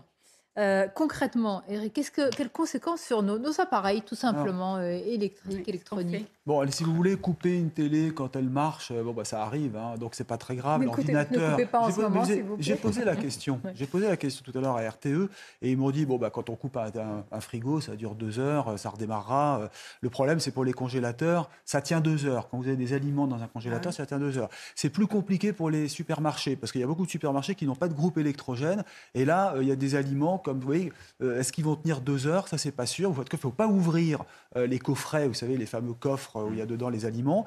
Euh, deuxièmement, si vous n'avez pas de lumière dans l'hypermarché, qu'est-ce qu'ils vont faire ou le supermarché? Parce qu'ils sont dans le noir en général, il n'y a pas de lumière extérieure. Donc ils seront obligés de fermer. Ça pose des problèmes de sécurité aux caisses. Si vous apprenez que tout d'un coup, il n'y a plus de courant, dans, comment va-t-on encaisser puisque tout est électrique? Et enfin, je termine par les grandes chaînes de grand froid. Bon, je vais la citer hein, parce qu'il n'y en a pas beaucoup et c'est Picard. ils étaient, il y avait un très bon article ce week-end dans, dans, le JDD, je crois. Et là, ils expliquaient que théoriquement, c'est fait pour tenir deux heures. Mais euh, l'ennui, c'est qu'il ne faut pas que les gens ouvrent le, coffre. Donc il faudra fermer le magasin. C'est pas, c'est pas. évident que il faut qu'on dise quelque chose. Oui, Redonnons à la France l'avantage énergétique conquis dans les années 70. Euh, voilà, il faut dire aux Français qu'on on, ne reprendra pas notre souveraineté énergétique sans le nucléaire et, même mm. on ne sauvera pas la planète sans le nucléaire. Oui, cela dit, euh, une fois qu'on a dit ça, euh, ça n'a pas dit grand-chose. Non, mais, non, mais je veux dire, c'est compliqué parce que le nucléaire, ça se, ça se fait pas comme ça en deux secondes. On n'ouvre pas une centrale nucléaire. Et c'est ça le, le, problème aujourd'hui, c'est qu'on a relancé le nucléaire, mais ça met énormément de temps parce qu'on n'a plus les ingénieurs, parce, qu'on a, parce que les délais, euh, les recours juridiques sont innombrables. Mais en même temps, si on supprime les, les recours juridiques sur le nucléaire, est-ce qu'on les supprime aussi sur l'éolien? Et du coup il va y avoir des éoliennes partout. C'est assez complexe. Euh, et c'est pour ça d'ailleurs qu'on fait de, des énergies renouvelables, qu'on continue. C'est parce qu'on sait très bien que les centrales nucléaires n'émergeront pas. résister aux dictats idéologiques. Non, Sonia, moi j'avais une question. On va passer à notre sujet. Allez-y. Non, mais qui m'inquiète beaucoup. Non, mais sincèrement, surtout quand euh, vous avez des enfants étudiants, moi je m'interroge aussi sur euh, l'éclairage des espaces publics. Vous imaginez mhm. si ça fait, euh, si on, éteint tout à deux heures, de 18h à 20h et que vous avez des jeunes filles. Euh, non, mais c'est. Pas de panique, tout va ah, bien, vous a dit le gouvernement. Non, Soyez tranquille, dormez sur vos deux oreilles, à la bougie. Non, non, mais ils n'ont ah. pas prévu de, couper l'éclairage. Ah, bah voilà. Et alors, si vous vouliez une petite, un petit chiffre comme ça pour ah, vous bah, faire plaisir. allez-y. Euh, la Tour Eiffel, j'ai posé la question si on coupe la Tour Eiffel, parce qu'on disait ce week-end. Il n'y a même pas besoin d'y penser. Anne Hidalgo va le faire pour une raison ou une autre. Plutôt que la Tour Eiffel. Il n'y a plus de décoration de Noël. J'ai appris que la consommation de la Tour Eiffel, euh, c'est 56 c'est l'équivalent de 56 foyers par an. Vous voyez, c'est ah l'éclairage de la Tour Eiffel. 56 mmh. foyers par an. beaucoup, hein. Et donc, euh, en l'éteignant plus tôt, ça, ça économiserait 14 foyers. Donc ça, non, mais ça permet de relativiser. Et j'ose même pas vous parler de la consommation d'un TGV. Je garde ça pour la prochaine fois. Ah regardez, arrêtez. Là, la coupe est pleine. Hein, Merci, Eric. Euh, Alors, beaucoup de sujets à vous soumettre. Je voudrais quand même qu'on voit ces deux. Enfin, vous le savez, il y a deux visions totalement, euh, évidemment, opposées entre Emmanuel Macron et Éric Zemmour sur l'immigration. Ça m'a vraiment intéressé. C'est les mots qui sont utilisés, la manière dont Emmanuel Macron appréhende l'immigration et surtout ce qu'il veut nous faire dire. Je vous disais deux visions totalement opposés. La France a toujours été une hmm. terre d'immigration, avance le président de la République. Réponse cinglante d'Éric Zemmour. Regardez d'ailleurs la, réponse du président de, de Reconquête. On va la, lire ensemble. J'accueille notre journaliste. Bonjour Sonia. Gauthier, merci d'être là. Gauthier Lebret. Les sociétés hétérogènes sont criminogènes. Les sociétés multiculturelles sont multiconflictuelles les sociétés multiraciales tournent très souvent en sociétés multiracistes. On va analyser ce que dit Eric Zemmour, mais moi je veux qu'on s'arrête d'abord sur la phrase d'Emmanuel Macron. Mm. Est-ce que, est que vous dites oui, la France a toujours été un pays d'immigration, réalité ou mythe? Alors ça, c'est vraiment une, gigantesque fake news pour le coup. Et c'est un, et c'est un poncif, c'est un mensonge d'État exactement, et c'est un poncif qui est annonné par les immigrationnistes depuis à peu près 40 ans euh, dans notre pays. Et ça fait partie, j'allais dire, manière du pilier de l'immigrationnisme, enfin du discours immigrationniste, c'est-à-dire de dire la France a toujours été une terre d'immigration. C'est faux. Le toujours est faux parce que ça fait peut-être euh, un, siècle et demi que la France est véritablement euh, euh, voilà, est, rentrée dans une immigration dite de travail. Et ensuite, ça, fait l'impasse sur une chose, c'est que l'immigration n'est pas de même nature. On est passé d'une immigration de travail à une immigration de peuplement, avec le, regroupement familial. Et ce n'est pas les, mêmes personnes qui sont immigrées. C'était une, immigration euh, européenne. Et maintenant, c'est une, immigration extra-européenne, ce qui pose évidemment des problèmes de qualité culturelle, religieuse, etc. Donc, c'est un gigantesque mensonge. mais c'est un, c'est un mythe absolu. Euh, et, c'est un mythe absolu qui est anonyme. Mais euh, et pour le coup, on, parlait de crétins diplômés. on parlait de crétins diplômés. Ça, c'est un mythe inventé par des crétins diplômés. C'est-à-dire qu'il y a énormément dans la société, des sociologues, des démographes, des historiens qui répètent ça alors que c'est faux. c'est un mensonge destiné à, à, pousser une propagande idéologique qui, consiste à nous faire accepter votre avis euh, l'immigration. Non, je partage pas ça. Je partage pas non plus ni le point de vue d'Éric Zemmour, ce qui vous surprendra pas, ni le point de vue, si je peux aller au bout, sur un sujet important, ni celui d'Emmanuel Macron. Le sujet, c'est qu'on avait un, une état, un État-nation euh, ou avec une logique euh, d'assimi- d'assimilation. On a effectivement une immigration qui s'est venue progressivement, euh, notamment après la Première Guerre mondiale principalement, et depuis la décolonisation. Donc en fait, il n'y a pas de logique ethnique comme laisse entendre, ou racialiste comme laisse entendre Éric Zemmour. Euh, mais en même temps, pardon euh, Génie Bastier, mais je pense que vous savez ça, il y a aussi des conflits quand il y a eu l'immigration italienne, il y a eu des conflits, il y a eu des morts à Arles, etc. Donc euh, l'immigration européenne, quand elle a lieu, ça n'a pas été aussi simple que ça. Le sujet autour de ça, c'est que je ne crois pas à la dimension simplement multiculturelle telle que l'évoque Emmanuel Macron, et la dimension ethniciste, racialiste d'Éric Zemmour, euh, c'est pour moi une abomination parce qu'elle conduit directement à la guerre civile. Le sujet là-dedans, c'est que notre système intégrationniste d'État-nation autour des valeurs de la République, des valeurs de la Révolution, eh ben c'est ça aujourd'hui qui est perturbé dans ce dispositif. Juste sur le constat, moi ça me fait penser, vous savez, la logique du chaudron de Freud. C'est A qui prête un chaudron à à B, puis il lui rend, il est troué, il lui dit mais un, je t'ai pas prêté mon chaudron, deux, il est pas troué, deux, euh, trois, euh, trois, tu, je ne te l'ai jamais rendu. Et, et c'est pareil sur l'immigration. C'est un, l'immigration, on dit un, l'immigration euh, a toujours existé. Deux, il n'y a pas hein. d'immigration. Et trois, de toute façon, l'immigration est une chance. Ce sont trois discours qui sont contradictoires, qui sont dans l'espace public, euh, et, et qui, et ça fait partie des trois piliers de la propagande. Mais c'est pas ce que je dis, hein. Ouais, Et je c'est pas un crois, duel. et je, et, et je crois que je crois qu'Emmanuel Macron, en disant ce genre de phrase, révèle sa véritable position profonde sur l'immigration, qui est une moi, position, ça ma question. C'est pardon, qu'est-ce- mais libérale de gauche, c'est-à-dire qui consiste à dire que euh, l'immi- l'immigration euh, n'est pas un problème, c'est une chance, euh, c'est euh, c'est c'est un Et à bienfait. gauche, on lui dira qu'il est inhumain.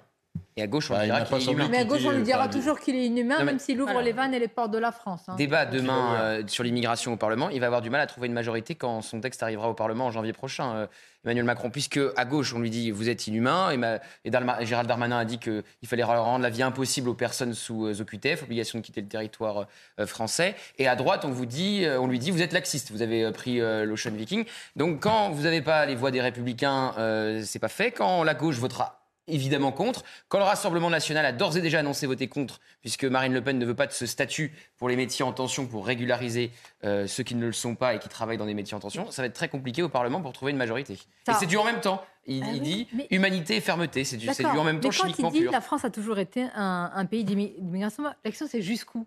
Est-ce qu'il y a un moment, pour pas reprendre une expression, mais est-ce que c'est jusqu'au basculement démographique On se dit non, là c'est plus possible? Est-ce qu'il y a une limite? Parce qu'elle le sera toujours, c'est ainsi, il faut l'accepter. Pourquoi, pourquoi est-ce qu'il dit ça en ce moment, le président, selon vous? Ah, c'est euh, c'est compliqué. En fait, le problème, c'est qu'il dit plus que ça. Il dit que c'est notre ADN. Euh, je veux dire, c'est pas rien de dire que c'est notre Ouais. ADN, mais factuellement, c'est faux. Je veux dire, l'immigration, c'est euh, massivement 74. On peut parler de 70, évidemment. On peut parler de post-guerre parce que problème démographique. On peut parler euh, d'après la, la- on peut parler de l'exode rural qui a fait qu'on a amené une, une immigration. Mais déjà, c'est pas les mêmes immigrations. Mais je veux dire, c'est factuellement et c'est faux. Mais Macron. Il parle uniquement d'immigration, regardez à chaque fois, économique. Le sujet culturel n'est pas un problème, le sujet civilisationnel n'est pas une question. Parce que Mm. de toute façon, dans son monde mondialisé, euh, c'est les gens sont interchangeables. Il a parlé, là, il a parlé, il parle de l'ADN, mais euh, je- deux jours avant, il parlait du monde agricole. Par exemple, dans le monde agricole, qu'est-ce qu'on ferait sans immigration? Mais c'est aberrant de un truc pareil. De- depuis quand? Est-ce qu'il est déjà allé dans une zone rurale? Parce que moi, dans ma petite campagne, je vous promets que Non, ceux qui ramassent les poubelles, ceux qui sont dans la restauration, ceux qui font la plonge, mais ils viennent pas de l'immigration, bizarrement. Parce Il y a juste pas. euh, les, périodes saisonnières. Il a, une, il a une logique qui est purement Oui, économique. Oui. Mais en plus, sa logique économique est dangereuse. Bien parce sûr. que le principe de dire euh, euh, on, on a besoin de faire des, on a besoin d'immigration pour faire des métiers que les Français ne veulent pas. En fait, ça conduit justement à que les Français partent. Pourquoi? Parce qu'on fait venir une immigration qui vient dans des. Dans, Mais il y a une réalité dans les grandes villes aussi, dans les les paniers. dans Dans les les dans les villes. grandes villes, dans les restaurants, dans les. Dans les grandes villes, Parce vous les pourquoi. Parce que vous avez l'immigration qui vient en les périphérie aux portes. Les, les Français partent de ça. hein, les Français partent de ça. Ensuite, vous êtes Français ou de souche, comme on peut appeler, euh, comme, même si c'est péjoratif, vous allez dans un, dans, dans- dans un endroit, dans un métier de restauration, et vous retrouvez avec des gens qui parlent pas votre langue, qui n'ont pas votre coutume, qui n'ont pas votre culture. Comme- donc le problème, c'est qu'en fait, en voulant résoudre ce problème de métier, soi-disant sous tension, il, il aggrave, le, il aggrave ce Mais, problème-là. mais en fait, en, en réalité, le cadre est complètement brouillé. C'est-à-dire qu'on a quand même affaire à quelque chose d'assez incroyable et que moi, pour le coup, je trouve un peu déshumain. Parce qu'on accueille des personnes. En fait, on dit euh, l'immigration euh, illégale, ce qu'on appelle l'immigration illégale. Mais en fait, on dit il ne faut pas venir chez nous comme ça, d'une manière illégale, mais en même temps, quand vous rentrez, vous pouvez vous installer, vous pouvez même travailler illégalement. Donc vous voyez le, le, le, le, le truc kafkaïen quand même. Et Oui, on se retrouve avec des de personnes. Non, non, je ne parle pas du projet de loi. Non, actuellement, vous savez qu'il y a Oui, eu la suppression du- de, la circulaire. Euh, Valls. la circulaire Valls qui Mhm. autorise en fait euh, à s'installer, à rentrer, à s'installer illégalement, mais supprime qu'on le délit de légalise, voilà, euh, en France. Et c'est ça. Et en plus, vous pouvez travailler. C'est pour, Pour ça vous, que c'est un signal Non, non, mais c'est pour ça qu'Emmanuel Macron aujourd'hui vous dit. On va régulariser parce qu'aujourd'hui vous pouvez régulariser. Mais vous voyez un peu ce Mais système. moi, je veux comprendre, si on peut comprendre sa logique. Vous, vous dites donc qu'il a une logique finalement, euh, et je dis pas tous les patrons sont comme ça, mais la plupart des patrons sont immigrationnistes. C'est un fichier Excel. On a besoin de ça, je remplis ça. quoi. Mais sauf qu'on peut C'est en fait, c'est un type qui se d'avoir des assez, problèmes de euh, maths. Pardon, mais nous, en plus, on, en plus, on, on- comment dire, on, a, on prend une immigration qui est peu qualifiée pour faire des métiers que qu'effectivement les Français ne veulent plus ou ne peuvent plus faire Ne parce que les loyers faire. sont trop chers dans les métropoles, etc.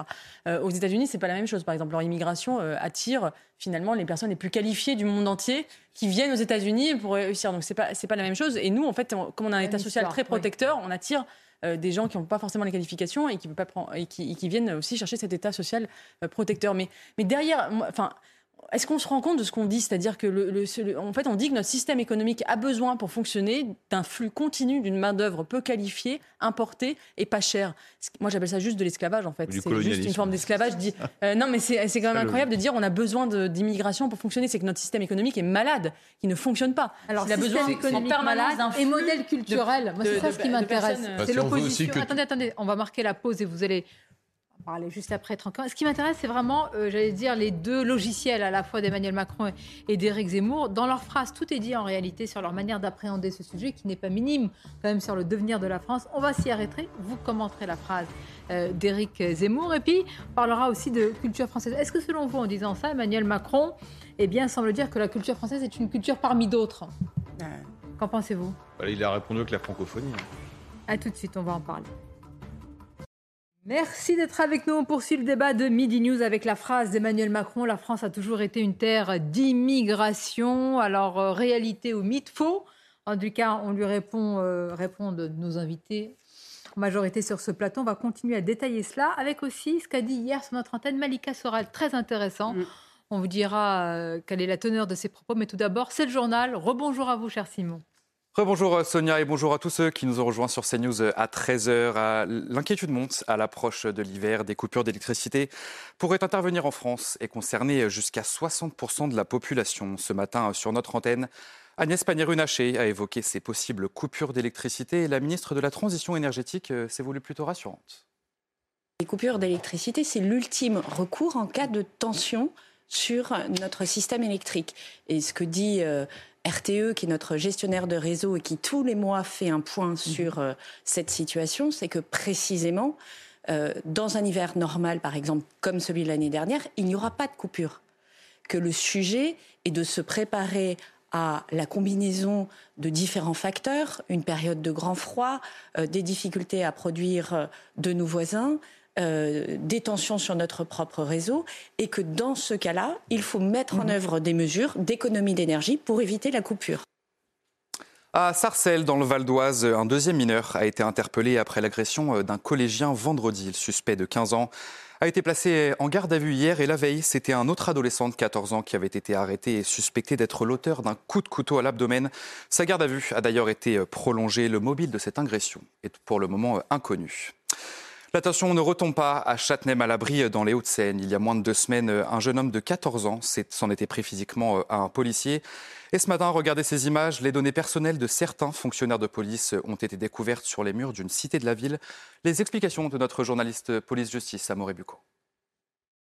Des tags pour intimider des policiers ont été retrouvés ce matin sur les murs d'un immeuble euh, de la cité des Buttes Rouges à Châtenay-Malabry, c'est dans les Hauts-de-Seine. Les noms et prénoms des policiers y étaient inscrits, accompagnés de menaces explicites les visant à la fois eux, mais aussi leurs proches. Euh, parmi ces insultes et menaces, mort au cochon ou encore chienne de l'État.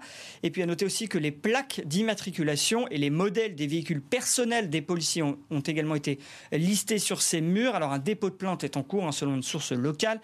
Ces messages interviennent dans un contexte de montée des tensions entre jeunes délinquants et policiers à Châtenay-Malabry. Dans la nuit du 17 novembre dernier, un équipage de police avait tenté d'interpeller plusieurs jeunes qui s'amusaient à caillasser et à tirer au mortier euh, sur euh, des véhicules qui circulaient, dont un bus de la RATP. L'interpellation avait été houleuse puisque l'un des jeunes, âgé de seulement 14 ans, ne s'était pas laissé faire et avait même étranglé un des policiers. Il avait été placé en garde à vue. Ce jeune, il était bien connu des services de police, mais il avait reçu pourtant le soutien de sa mère qui avait fait un scandale au commissariat et qui, par conséquent, avait elle aussi à son tour été interpellée pour rébellion. Et puis c'était il y a cinq ans déjà le décès de la légende Johnny Hallyday à l'âge de 74 ans. Johnny, c'est près de 60 ans de carrière et plus de 1000 chansons enregistrées. Une messe d'anniversaire aura lieu vendredi dans l'église de la Madeleine à Paris. Et cinq ans plus tard, la peine est toujours immense, forcément, pour Laetitia Hallyday qu'on va écouter.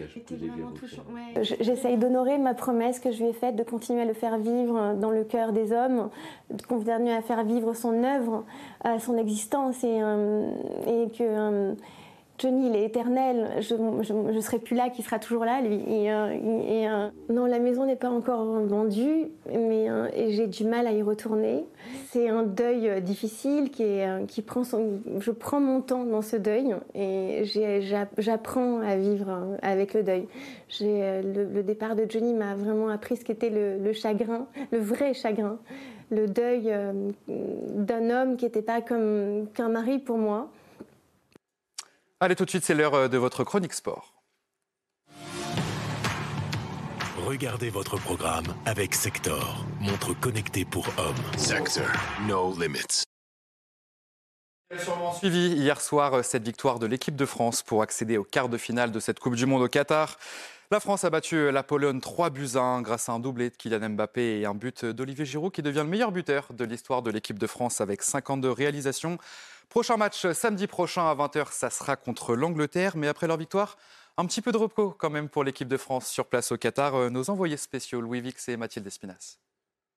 20e jour ici sous le soleil de Doha au Qatar pour l'équipe de France qui s'est réveillée avec le sourire. Et oui, les Bleus sont en quart de finale de la Coupe du Monde. Ce sera dans 5 jours avec ce duel très alléchant sur le papier face à l'Angleterre. Et pour la première fois depuis leur arrivée ici, les joueurs de l'équipe de France ont gagné le droit d'avoir une journée off, pas d'entraînement, pas d'obligation médiatique, un simple réveil musculaire.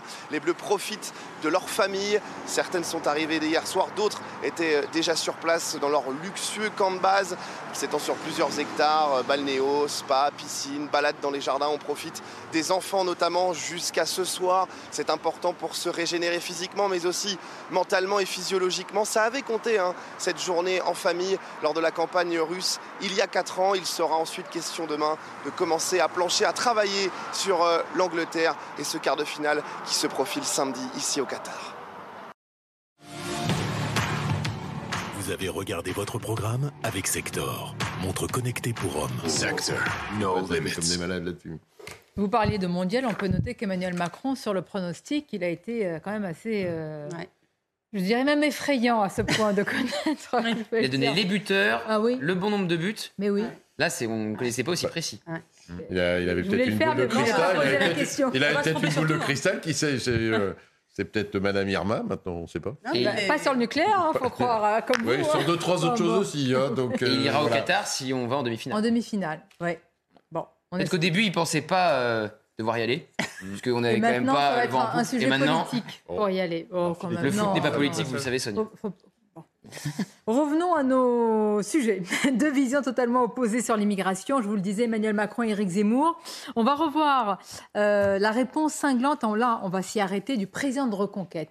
Éric Zemmour, vraiment, regardez le choix des mots utilisés par euh, Éric Zemmour. Les sociétés hétérogènes sont criminogènes, les sociétés multiculturelles sont multiconflictuelles, les sociétés multiraciales tournent très souvent en sociétés multiracistes. Gauthier Lebret, ça a provoqué beaucoup de, réactions et de remous. hein. il manque un mot qui a provoqué beaucoup de remous, même chez les Républicains, c'est le mot euh, ethniquement. Ethnique, Ethniquement, oui. puisque pour la première fois euh, hier, il a, il a carrément parlé d'ethnie. Donc il franchit encore un cap dans son vocabulaire. On avait connu francocide. Il, il veut marquer euh, le débat public avec des, avec des mots très puissants. Et donc plus une société est hétérogène ethniquement, plus elle est violente et conflictuelle. Et ça a même euh, choqué Julien Aubert, euh, proche de Bruno Retailleau Si vous et ancien même, député euh, Les Républicains. Oui, parce que- Donc, ouais. oui, pardon. Non, parce que c'est vrai que le contraire de l'hétérogénéité, qu'est-ce que c'est C'est l'homogénéité. Mais, euh, mais c'est vrai que sur le coup, il a raison sur le, le fait que les sociétés multiculturelles sont généralement euh, multiconflictuelles. Mais, mais, ça- mais en fait, en clair, ça veut dire quoi? Non, mais euh, je veux dire. Ah, mais en fait, ce qui choque, c'est le mot. Mais doit- qu'en fait, Non, mais- il a enchaîné le mot ethnie et multiracial. Mais si on prend la définition d'ethnie Oui. dans le dictionnaire, l'ethnie, c'est Oui, une non, communauté qui a une civilisation, une culture et une langue Oui, commune. mais- Donc, si on a fait voilà. sur le même territoire, il y en a plusieurs qui, qui, qui cohabitent, ça marche pas. Donc, mais le, le mot pas ethnie. C'est pas dans le sens ethnique, en fait. Le mot ethnique a là, connoté, mais la définition peut- signifie ce que peut ça euh, être. euh, Mais multiracial, c'est autre euh, chose. Il avance sur un terrain qui est. Ouais, multiracial aussi, je j'aime pas. Là, c'est-à-dire il est en train qu'il de revisiter ça. Il est en train de, de marcher sur les pieds de bande euh, de, de, de la gauche, hein, qui est qui racialiste, il- passe son temps à nous racialiser, excusez-moi. Comme s'il voulait aller sur le, Mais, sur euh, le terrain de la mais guerre. Voilà, et qui a réinventé cette notion de race en racialisant, en catégorisant, nous enfermant dans nos origines. Et dans... Moi, je crois, je crois que euh, c'est c'est pas vrai ce qu'il dit en fait. Parce que l'important, c'est quoi? C'est qu'à un moment, des gens viennent et épousent ce qu'est la France, sa culture, son patrimoine, etc. Et qu'ils s'agrègent à ce peuple de France pour faire peuple avec. Et, et en fait, on va se dire les choses ethniquement, si on reprend les termes. Vous me voyez comment je suis. Non mais attendez, c'est Non, une non, question. c'est Est-ce que le débat c'est le Regardez, non, nombre non, mais- ou c'est ouais, que- non, voilà, ethniquement. La vraie question. Regardez.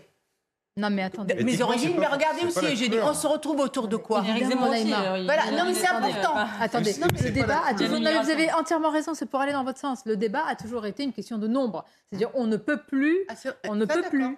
Mais là, il va sur un, sur un- il va C'est sur pas un. qu'une voilà, question de terrain. nombre, parce que dans l'immigration, beaucoup, on a beaucoup entendu, pardon, Philippe Doucet, la gauche expliquer, euh, nous parler de civilisation inclusive. Or, la civilisation française, la, civilisation- la civilisation occidentale, on peut remonter, euh, je veux dire, si on est des héritiers de Jérusalem, de Rome et d'Athènes, justement, c'est parce qu'on prétend avoir une civilisation qui est tout sauf inclusive, qui est exclusive, qui a une singularité supérieure, et qu'on peut embrasser parce qu'on a envie de la désirer. Et on- Supérieur. mais c'est c'est ce qu'on prétend. Heureusement, si on prétend pas que notre civilisation, et si on rend avez pas notre civilisation désirable, personne ont va l'embrasser. Et si on, si on la rend mais désirable, c'est désirable sans être supérieure. Non, mais singulière, si vous préférez, Non, mais pas dans la hiérarchie. singulière, exclusive et pas inclusive, justement. C'est ça le principe. Mais vous avez le. Enfin, euh, je veux dire, euh, Arthur, pour être clair, les Français ont le droit de défendre ce qu'ils sont, leur civilisation, leur culture, ont et de vouloir devoir, que les gens qui viennent puissent s'agréger à leur culture, Moi, à leur je- civilisation, Juste etc. un conseil, en Euh, fait. euh, Oui. Ça, c'est possible. Comme d'autres peuples d'ailleurs, vous pouvez aller dans d'autres pays. Et pour moi, avoir euh, circulé sur la 9e circonscription de- des Français de l'étranger, je peux vous dire que les pays tous ces pays d'ailleurs qui sont d'immigration sont très attachés à leur culture, à, à- à ce qu'ils sont. Et ça, c'est, j'allais dire, c'est. euh, Vous avez raison. euh, Après, merci. Non, mais vous avez. Je voulais juste conseiller la lecture. C'est dans euh, Front Populaire. C'est un vraiment c'est- dialogue Onfray, Voilà, exactement. C'est un dialogue euh, Michel Onfray, Michel Houellebecq. Fin de l'Occident, point d'interrogation, et il y a beaucoup de questions de civilisation, euh, etc. Je vais juste vous donner la parole politiquement. Moi, c'est ça ce qui m'intéresse, parce qu'il y a eu ce meeting, et les un an euh, du mouvement euh, Reconquête, avec de telles déclarations. Où est-ce qu'on en est, Gauthier Lebret? Je voulais juste, juste- justement vous dire là-dessus, à propos de l'union des droites rêvée par Éric Zemmour, le terme qu'emploie Julien Aubert pour dénoncer les propos d'Éric Zemmour, il dit que c'est de l'essentialisation. Parce qu'on n'a pas utilisé ce terme dans le débat, là, dans l'échange qui vient d'avoir lieu. Il dit que c'est de l'essentialisation. Alors, sur euh, le meeting d'Éric Zemmour, 4000 personnes, euh, effectivement, euh, hier, il fait ce qu'il sait faire. C'est-à-dire qu'il a toujours réussi à faire des grands meetings que pourrait sans doute pas faire Marine Le Pen. Elle n'aurait pas pu faire le Trocadéro. Elle n'a pas la, Euh, la C'est même... un tour de force en ce moment, avec les difficultés. Mais on n'est pas les- surpris. Il a fait ça pendant toute la Oui, campagne. oui, Moi, j'ai suivi tous ces meetings. À chaque fois, c'était très réussi. Mais à la fin, c'est Marine Le Pen qui est au second tour face à Emmanuel Macron. Mais à la fin, c'est Marine Le Pen qui a 89 députés et, et Reconquête qui n'en a euh, aucun. Alors, Attendez de voir ce qui va se passer, mais euh, oui, oui. bah, le- la première fois, c'est ce qui s'est passé. Vous avez vous vous souvenez du meeting au Trocadéro C'était fabuleux. Il Faites comme pensait. les matchs de foot, de pronostic pour 2027, vous savez. Non, déjà. mais il y a une élection qui vient de se dérouler et on a vu ce qui s'est passé. Et il a reçu beaucoup de monde et il pensait qu'il y avait un vote caché. m'en informer. oui. Et, et le vote était tellement caché bah, qu'il n'a pas eu lieu. Mais Oui, non, mais je suis pas en train de... Moi, j'essaie quand même d'analyser. Vraiment, je trouve, quelle que soit Après, la personnalité, mais d'amener autant de personnes, je vous Bien assure. sûr. hein. Ah oui, mais il a une force de mobilisation. Un dimanche, Mais de toute avec les grèves, euh, le contexte morose, il faut le un match faire. de foot. Voilà. De- Et c'est- le- oui, match de foot. L'enjeu aussi, c'est les réadhésions. Vous savez, il y a 80% des 130 000 adhérents de Reconquête qui arrivent à jour de cotisation. 130 000 130 000 Oui. revendiqués par le parti. Euh, L'enjeu, c'est de les faire réadhérer. Après, moi, je, je, je pense qu'on aurait tort de dire qu'Éric Zemmour, ça n'était rien pendant la présidentielle. Il a quand même fait 7%, il était devant la droite euh, LR. C'est quand même un, un exploit pour, pour, un- pour un- une première entrée euh, en piste en politique. Donc, on ne peut pas euh, dire que c'est un mouvement marginal. C'était un des événements militants de la campagne euh, de 2022. Cela dit, je ne suis pas sûre que le, discours de surenchère sur l'immigration soit efficace à long terme. Je m'explique. Je pense qu'aujourd'hui, il faut rechercher un consensus euh, sur l'immigration. Euh, on a beaucoup de pays, enfin, on le voit par exemple au Danemark, la gauche commence à se réveiller sur l'immigration. Je pense qu'on peut créer un consensus sur l'immigration en disant voilà, maintenant, le problème c'est le nombre, on ne peut plus assimiler, euh, on- nous sommes complètement saturés, euh, donc on fait un moratoire sur l'immigration, on arrête. C'est ce qu'il cherche. Est-ce que c'est ce Et, je pense, et je pense qu'en déplaçant ça. le curseur toujours plus à droite, peut-être qu'Éric Zemmour Il euh, peut aussi donner des armes euh, aux immigrationnistes, aux multiculturalistes, en disant attention, vous voyez ce discours, ce discours nous rappelle les heures les plus Je ne dis pas qu'il ne faut pas dire les choses, mais je dis que les choses. Il est toujours assumé de dire ce qu'il pense. Bien sûr, mais je pense qu'il y a une tentation chez lui aussi de déplacer le curseur à chaque fois. Mais ça ne- Depuis la rentrée- depuis pour la être rentrée. seul dans son créneau. Ah. Et, et je suis pas sûre d'un point de un vue euh, d'efficacité, parce que effectivement, euh, euh, ce qu'il dit, enfin quand il parle avec des mots très très crus, je suis pas sûre qu'il puisse toucher une majorité de Français. Euh, Et ce qui est important, et par contre, par contre, je- par contre, ce que je suis sûre, c'est qu'une majorité de Français sont d'accord aujourd'hui pour réduire les flux migratoires. Et après, il y a quand même, il doit exister politiquement en n'ayant pas d'élu, en n'ayant pas de statut sûr. de politique. Donc, il existe médiatiquement. Et le problème, c'est que Marine Le Pen est la force principale de l'opposition, 89 députés, vous l'avez rappelé. Donc, exister sans élu, forcément, il faut qu'on parle de vous. Et après, il y a la deuxième chose qui est, euh, on on n'a pas retenu ça dans le meeting, mais encore une fois, il parle d'union des droites. Et pour quelqu'un qui veut se marier, il envoie quand même beaucoup de plomb à ses prétendantes. Quoi. Le Figaro Magazine, le- la tribune du Figaro Magazine. aussi, non, mais je, hein. je veux bien, Oui, mais, Non, mais mais c'est- sauf que les autres ne parlent pas d'union des droites. Lui en parle, il passe son temps à Mais parce que les plombs. autre n'y croient pas. Lui l'a théorisé, l'a conceptualisé, il on veut, il dit- veut l'y amener, Mais euh, On l'amener. tape pas sur euh, il y a des gens qui ont. Il y a eu le meeting hier, il a fait Oui, mais écoutez, l'inimitié, je veux dire, même une forme, je- oserais-je dire, le mot mépris vis-à-vis de Marine Le Pen, il est évident de la part d'Éric Zemmour. Mais on est en On politique, sait. on n'est plus polémiste là, on est poli- en politique. Ouais, euh, il a fait une fait, tribune dans le Figaro. Magazine où il appelle une nouvelle fois l'Union Oui. des droites. C'était il y a deux semaines dans cette fameuse une qui a fait tant parler. Qui pour sauver la droite Il demande l'Union des droites et dans la même phrase, il tacle très sévèrement euh, le mariniste euh, socialisme. Enfin, il fait un parallèle entre le socialisme et le marinisme et il tacle aussi les républicains. C'est très compliqué de demander à quelqu'un de s'unir quand dans la même, au même moment vous, vous lui dites qu'il est horrible. Et puis il prend l'exemple de Giorgia Meloni en Italie en disant elle elle faisait 4% en 2018, sauf que le système électoral français est totalement différent du système électoral italien euh, et que euh, nous sommes un pays, notre système électoral majoritaire pousse au consensus politique et au centrisme. Donc euh, si on a un discours extrêmement radical, Oui. on ne peut pas euh, gagner Mais le- euh, le le pouvoir meilleur en exemple, c'est Marine Le comme Pen. ça. C'est comme ça. Le meilleur exemple, c'est Marine Le Pen. Ah, évidemment. Que comment elle a eu 89 députés, comment elle a Attends, réussi à être deux fois au second tour à plus de 40% la dernière fois. C'est en, en faisant la politique de normalisation, c'est pas en faisant la politique de la Mais radicalisation. Marine Le Pen, elle attend, ça vient. Vous voyez, c'est ça Ben oui, en ce moment, c'est vrai. oui. Et D'ailleurs, euh, les propos, je pense, d'Éric Zemmour lui Ah, euh, on a- profitent. le paratonnerre, on l'a surnommé le Exactement, paratonnerre de Marine Le Pen. pendant- C'est trop radical, donc on prend euh, Et- celle qui a fait le constat. c'est et peut-être son qui, rôle euh, d'ailleurs. Et pour vous dire à quel point euh, l'union des droites euh, ne se fera jamais, euh, à l'heure où on se parle, enfin, jamais, mais euh, Éric Zemmour, le soir du euh, second tour, quand Marine Le Pen perd, il dit hélas, hélas, hélas, voilà huit fois que le nom Le Pen a été touché par la défaite. Je peux vous dire que pour avoir échangé avec des cadres haut placés au Rassemblement national, ils attendent qu'une chose le soir des européennes pour pouvoir dire voilà trois fois que le nom Zemmour est touché par Alors on va voir s'il y va. La revanche, est là. intéressant de voir si c'est lui Donc ou l'union des Marion droites, ils Maréchal. l'ont encore en travers de la gorge au Rassemblement Ce qui m'intéresse, la vision d'Emmanuel Macron. Demain, il va y avoir euh, le débat euh, sur euh, l'immigration. Quand il dit fermeté et humanité, mais combien de fois on a entendu cette phrase? Est-ce que quelqu'un autour de ce plateau peut me dire qu'est-ce que ça veut dire? Est-ce que l'humanité, c'est d'accueillir des migrants pour les voir échoir porte de la chapelle? Est-ce que c'est ça l'humanité? Est-ce que c'est ça? Est-ce que c'est ça l'accueil? Surtout, il n'y a pas l'humanité? Mais il n'y a pas d'humanité Dites-moi, non, mais je veux comprendre, peut-être mais- qu'on en manque et que l'humanité, c'est de voir des migrants qui sont dans le froid, qui sont pas parfois, parfois je dis, comme on le voit dans la colline du Crac, avec leur euh, en train d'allumer. Est-ce que c'est ça l'humanité il n'y a ni humanité ni fermeté. Parce que si vous regardez les chiffres d'immigration, on est à presque 2% de la population immigrée que légale, hein, que Emmanuel, a fait rentrer, Emmanuel Macron a fait rentrer en tout compris quinquennat. Stefanini pense qu'il y a à peu près 900 000 immigrés Oui. illégaux en 2020. Donc fermeté, il n'y en a pas. Et humanité, bah, on le voit tous les jours, malheureusement. que le, le problème, c'est qu'on ne peut pas faire deux en même temps. Euh, il faut une hiérarchie. C'est d'abord fermeté et après humanité, parce qu'il n'y a d'humanité possible que si la fermeté est mise en Alors, œuvre. humanité. Si, si on ne, si on Mais ne Eugénie, met pas de C'est barrière, quoi humanité? Il y a 320 migrants ou 200 Ah, migrants ça veut dire avec leur accueillons devant le peu, mais Conseil accueillons d'État. bien. Ils veulent des, très peu et des accueillons solutions très bien. d'urgence d'hébergement. Il faut héberger ou il faut expulser, Monsieur Doucet? Non, mais aujourd'hui, le fond de l'affaire, c'est qu'on n'a pas de politique migratoire. C'est-à-dire qu'on n'a pas choisi. On n'a pas fait de choix. Il y a plein de pays. Le Canada fait des choix. On fait de l'immigration par quota. On choisit euh, des professions sous tension. Mais parce Et qu'ils ont quand que les les gens livres du arrivent, monde entier qui si vont vous chez voulez, eux. Donc, euh, quand, C'est pas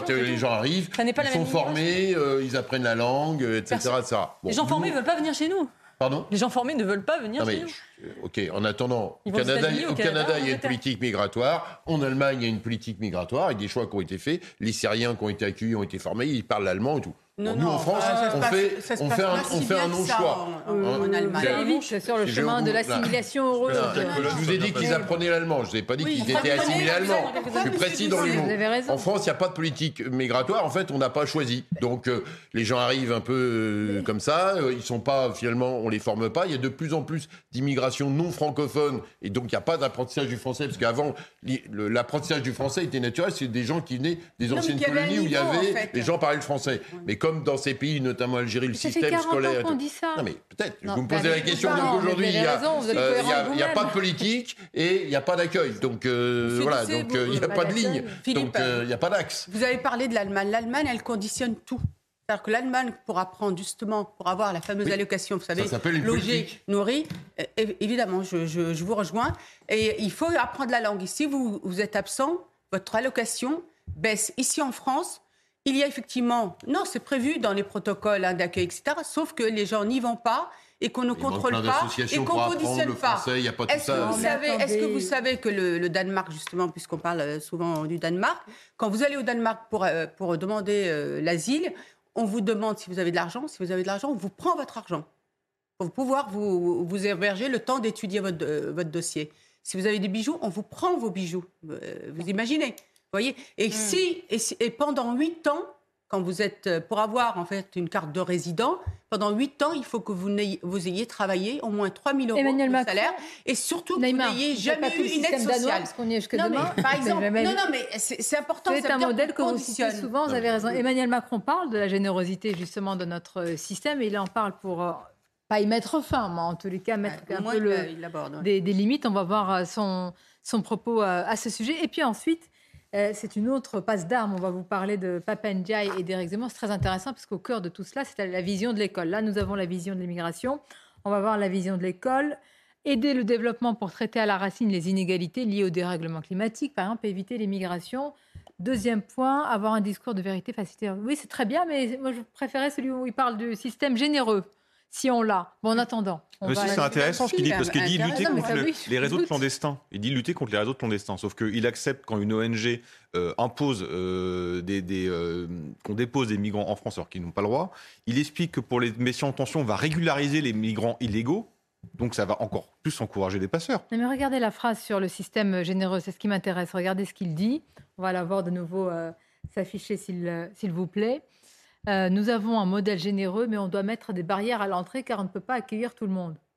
D'accord. Si bah on veut mettre des barrières à l'entrée, ça suppose ah, Sonia qu'on doit rétablir oui. la, la, le Moi, délit. Excusez-moi, le, mais, mais ça euh, une porte ouverte. Excusez-moi, cette phrase est d'une ah, banalité. Alors, non, mais c'est, la porte, les fenêtres et ah tout. Ah, oui, non, non, non, mais on, c'est a un vol généreux, mais on ne peut pas le donner à tout le monde. Oui, mais Merci, c'est, c'est la phrase de Rocard, mais ça, Eugénie, ça veut dire quoi? Ça veut dire dans ce cas-là, soit on a un modèle trop généreux euh, et donc il faut couper donc, ce faut modèle. rétablir notamment euh, le, les le délit qui sont données. Euh, non mais déjà, aux non, la barrière, déjà la barrière. Moi, ce que je l'entends dans cette euh, histoire de euh, la barrière à l'entrée, la barrière à l'entrée, ça veut dire qu'il faut rétablir le délit d'entrée et d'installation. Mais apparemment, il ne veut tout. pas. Donc, c'est pas, pas ça le problème. Mais ça sert à rien de rétablir oui. le délit si vous ne pouvez pas accompagner les gens à la frontière. Mais, vous mais dire, non, vous mais délit. déjà, mais si vous ne pouvez pas les accompagner, ça ne sert à rien. Pas ça parce qu'il ne va pas le faire. Mais dans, l'immigration, vous avez deux phénomènes. Vous avez un phénomène de couche et vous avez un phénomène d'attirance. Et génie. Justement, les gens savent qu'en mettant le pied en Ils savent surtout qu'ils vont avoir droit accès à un système social. C'est ça que veut faire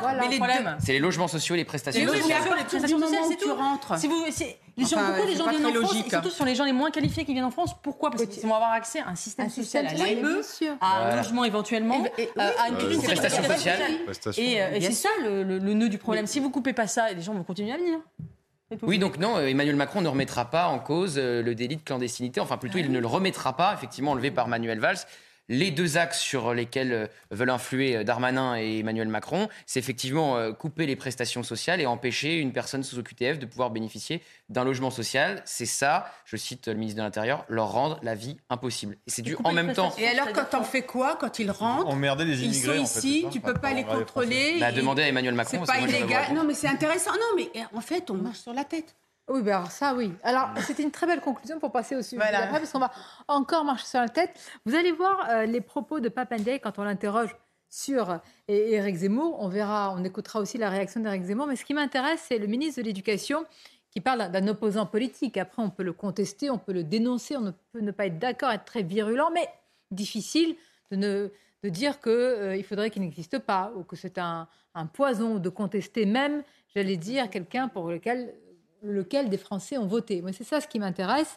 On va l'écouter dans, quelques instants. Et au cœur justement de cette passe d'armes, l'école. Deux visions de l'école. Après les deux visions de l'immigration, les deux visions d'école. On va marquer la pause tout de suite, comme ça on aura du temps pour l'aborder.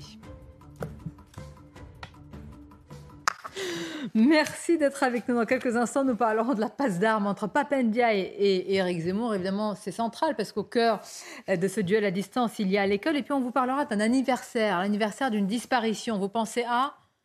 Johnny Hallyday. Ah non, pardon. Non?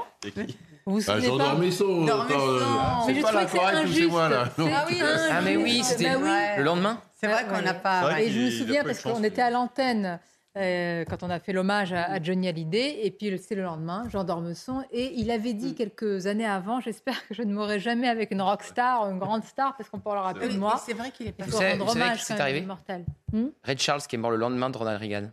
Ah oui, aussi Bon, on va, pas oublier Ronald Reagan on va tout Non, on a oublié Red Charles. Parce qu'Audrey nous attend. C'est News Info, les titres avec vous, cher Audrey Berthaud.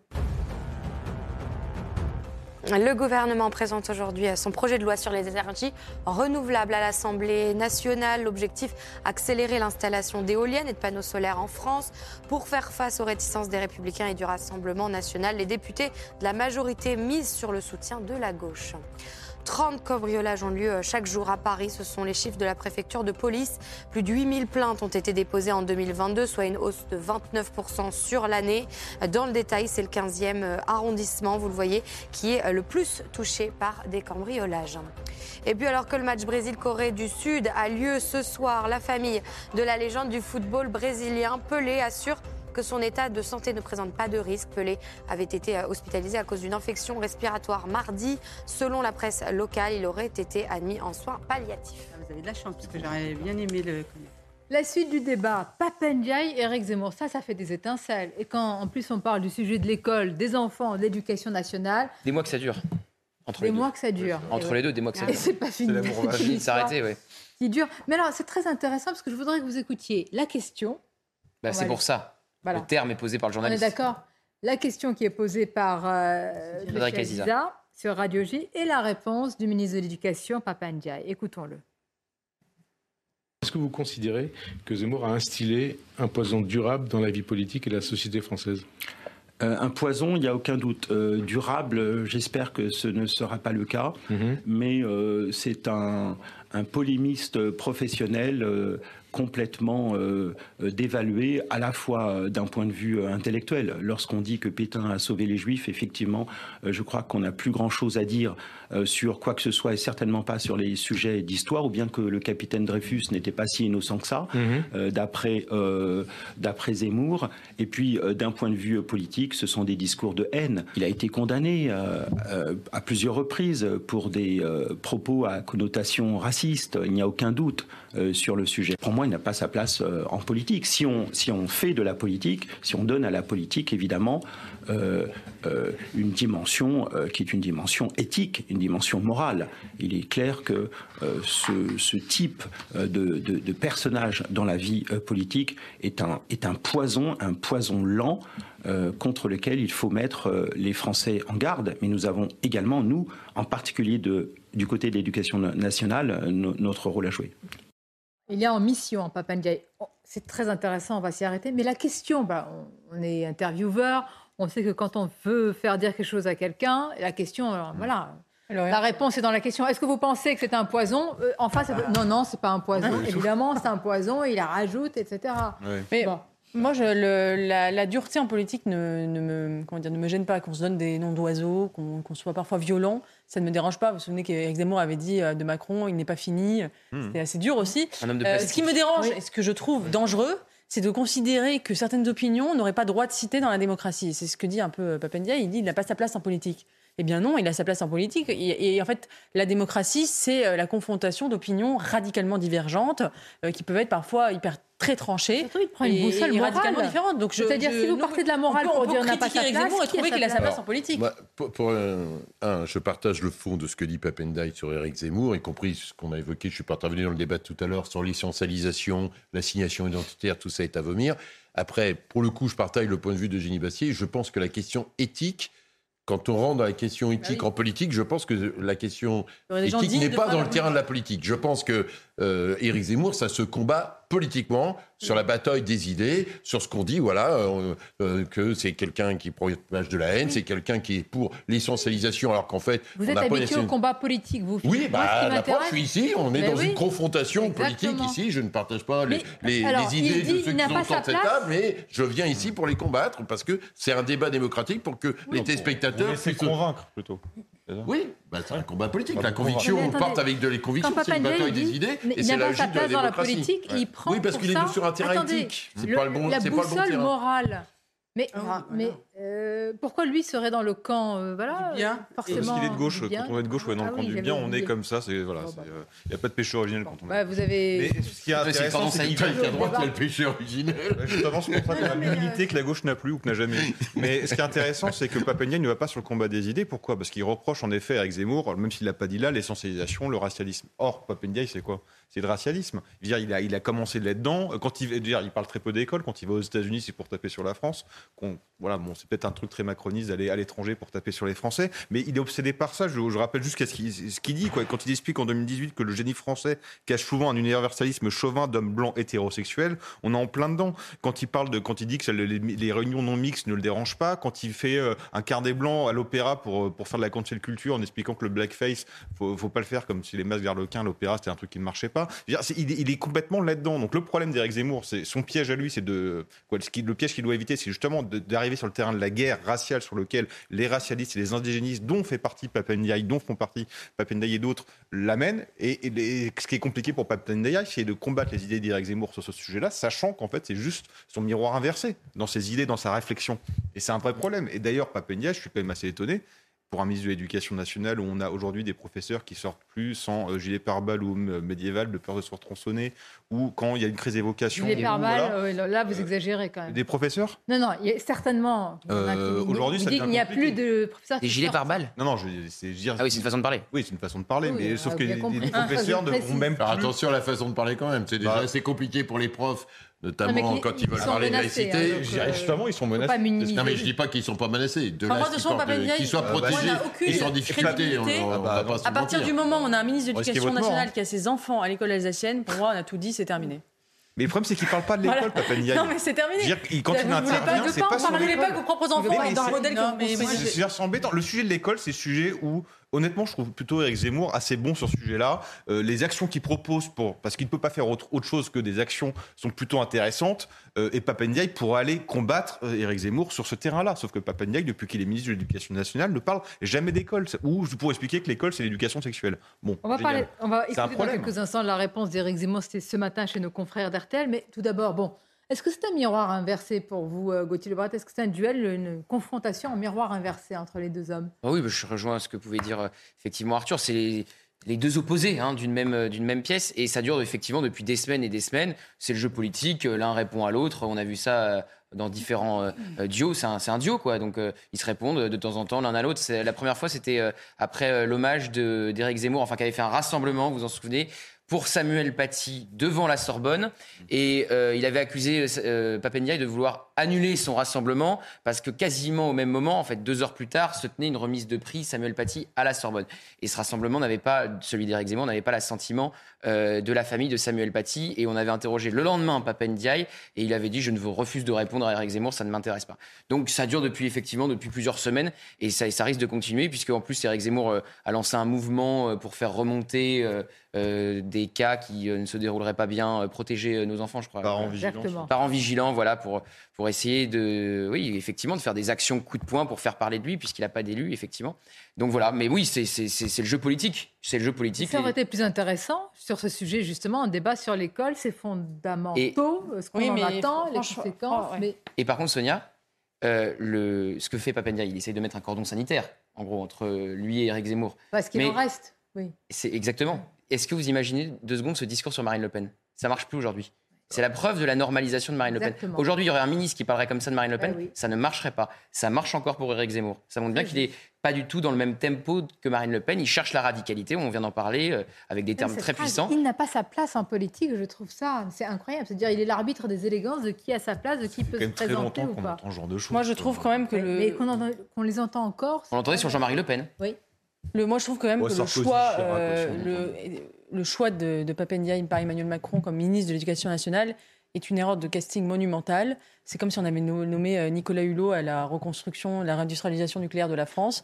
Euh, il y a, étant donné la, la profondeur et l'enjeu qu'est l'école aujourd'hui républicaine dans notre pays, avoir mis quelqu'un qui prône cette forme de- de- de- d'indigénisme soft, euh, cultivé euh, à ce, à ce- à ce- à ce niveau-là, je pense que ça envoie un message catastrophique.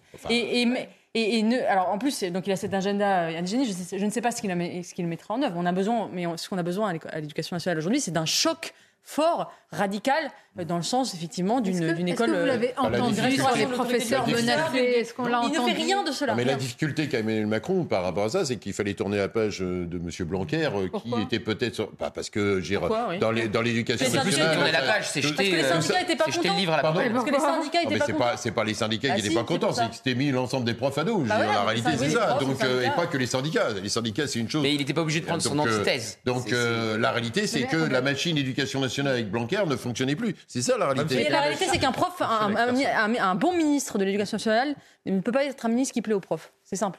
Et moi, ce qui m'inquiète beaucoup, ce qui m'inquiète beaucoup, c'est à que ce Papendia, il plaît beaucoup aux prof. profs.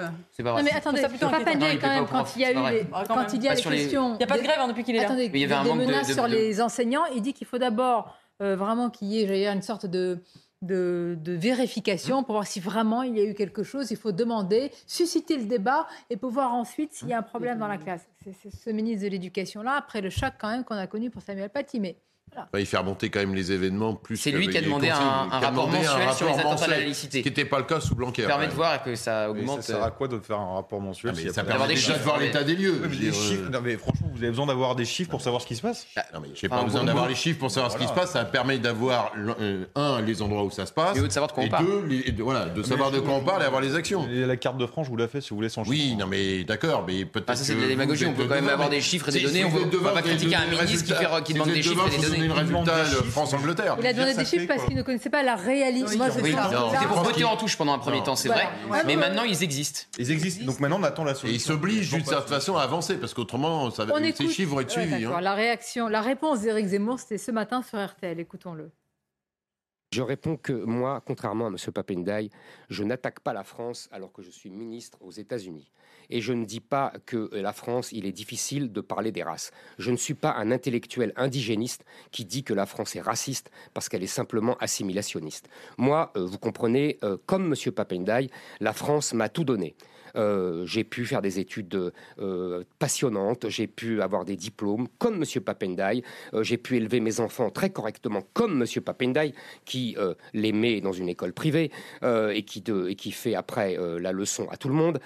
Seulement moi, je fais l'éloge de la France. Contrairement à M. Fait, qui il ne quand fait pas passe son temps dans toute son œuvre à cracher sur elle alors qu'elle lui a tout donné. les. Alors là, il fait référence, Gauthier, rappelez-nous, il crache sur la France par une déclaration de Papendiaï, c'était Oui, aux c'était depuis les États-Unis, États-Unis. Alors, j'ai pas envie d'inventer les propos, donc euh, si vous voulez, je, les cherche pendant. euh, effectivement, je cherche les propos exacts, mais c'était- je me souviens, on en avait parlé ici. si vous voulez. Ah, si les inégalités, les discriminations et différentes formes de racisme existent en France. Le concept de race resterait sensible en France. Le concept de. Oui. Voilà. On parle pas assez de race.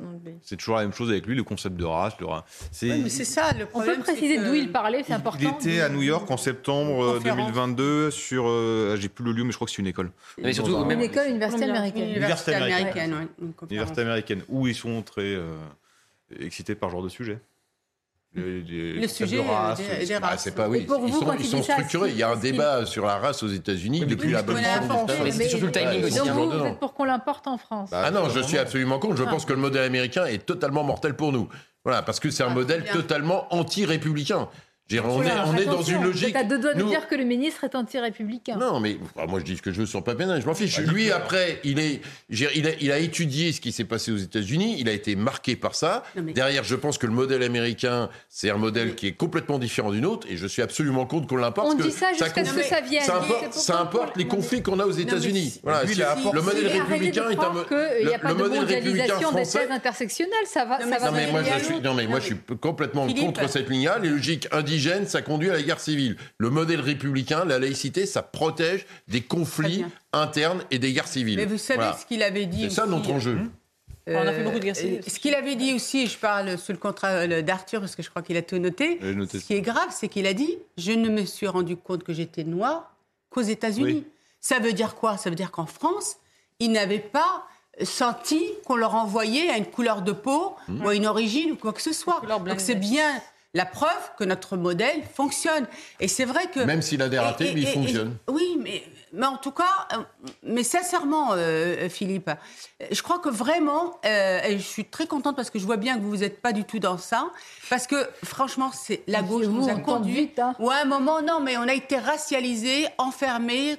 Euh, de la catégorisés gauche, parce que la et je vous dimension assure, les jeunes universaliste des reste quartiers, très puissante non, non, à mais gauche. les jeunes des quartiers populaires, on les a envoyés aussi en leur disant, mais vous voyez, on vous aime pas parce que vous êtes de, de telle origine, parce que ceci, cela. On les a enfermés par rapport précédentes générations qui n'ont pas eu cette difficulté-là. D'accord. Oui, je, je pense que nous, on a eu, on a, le déclin touche beaucoup de, de choses en France. On a vu avec l'industrie, le nucléaire, etc. Je pense que notre modèle, en tout cas, de, ré- enfin, j'ai- j'aime pas le mot républicain, mais notre modèle social, enfin, euh, de la nation française euh, assimilatrice, euh, reste aujourd'hui, en tout cas, un- une forme de résistance à ce multiculturalisme américain qui vient inc- inclusif, intersectionnel. Et je pense qu'il faut euh, le maintenir et qui peut en- rencontrer un certain consensus dans la population.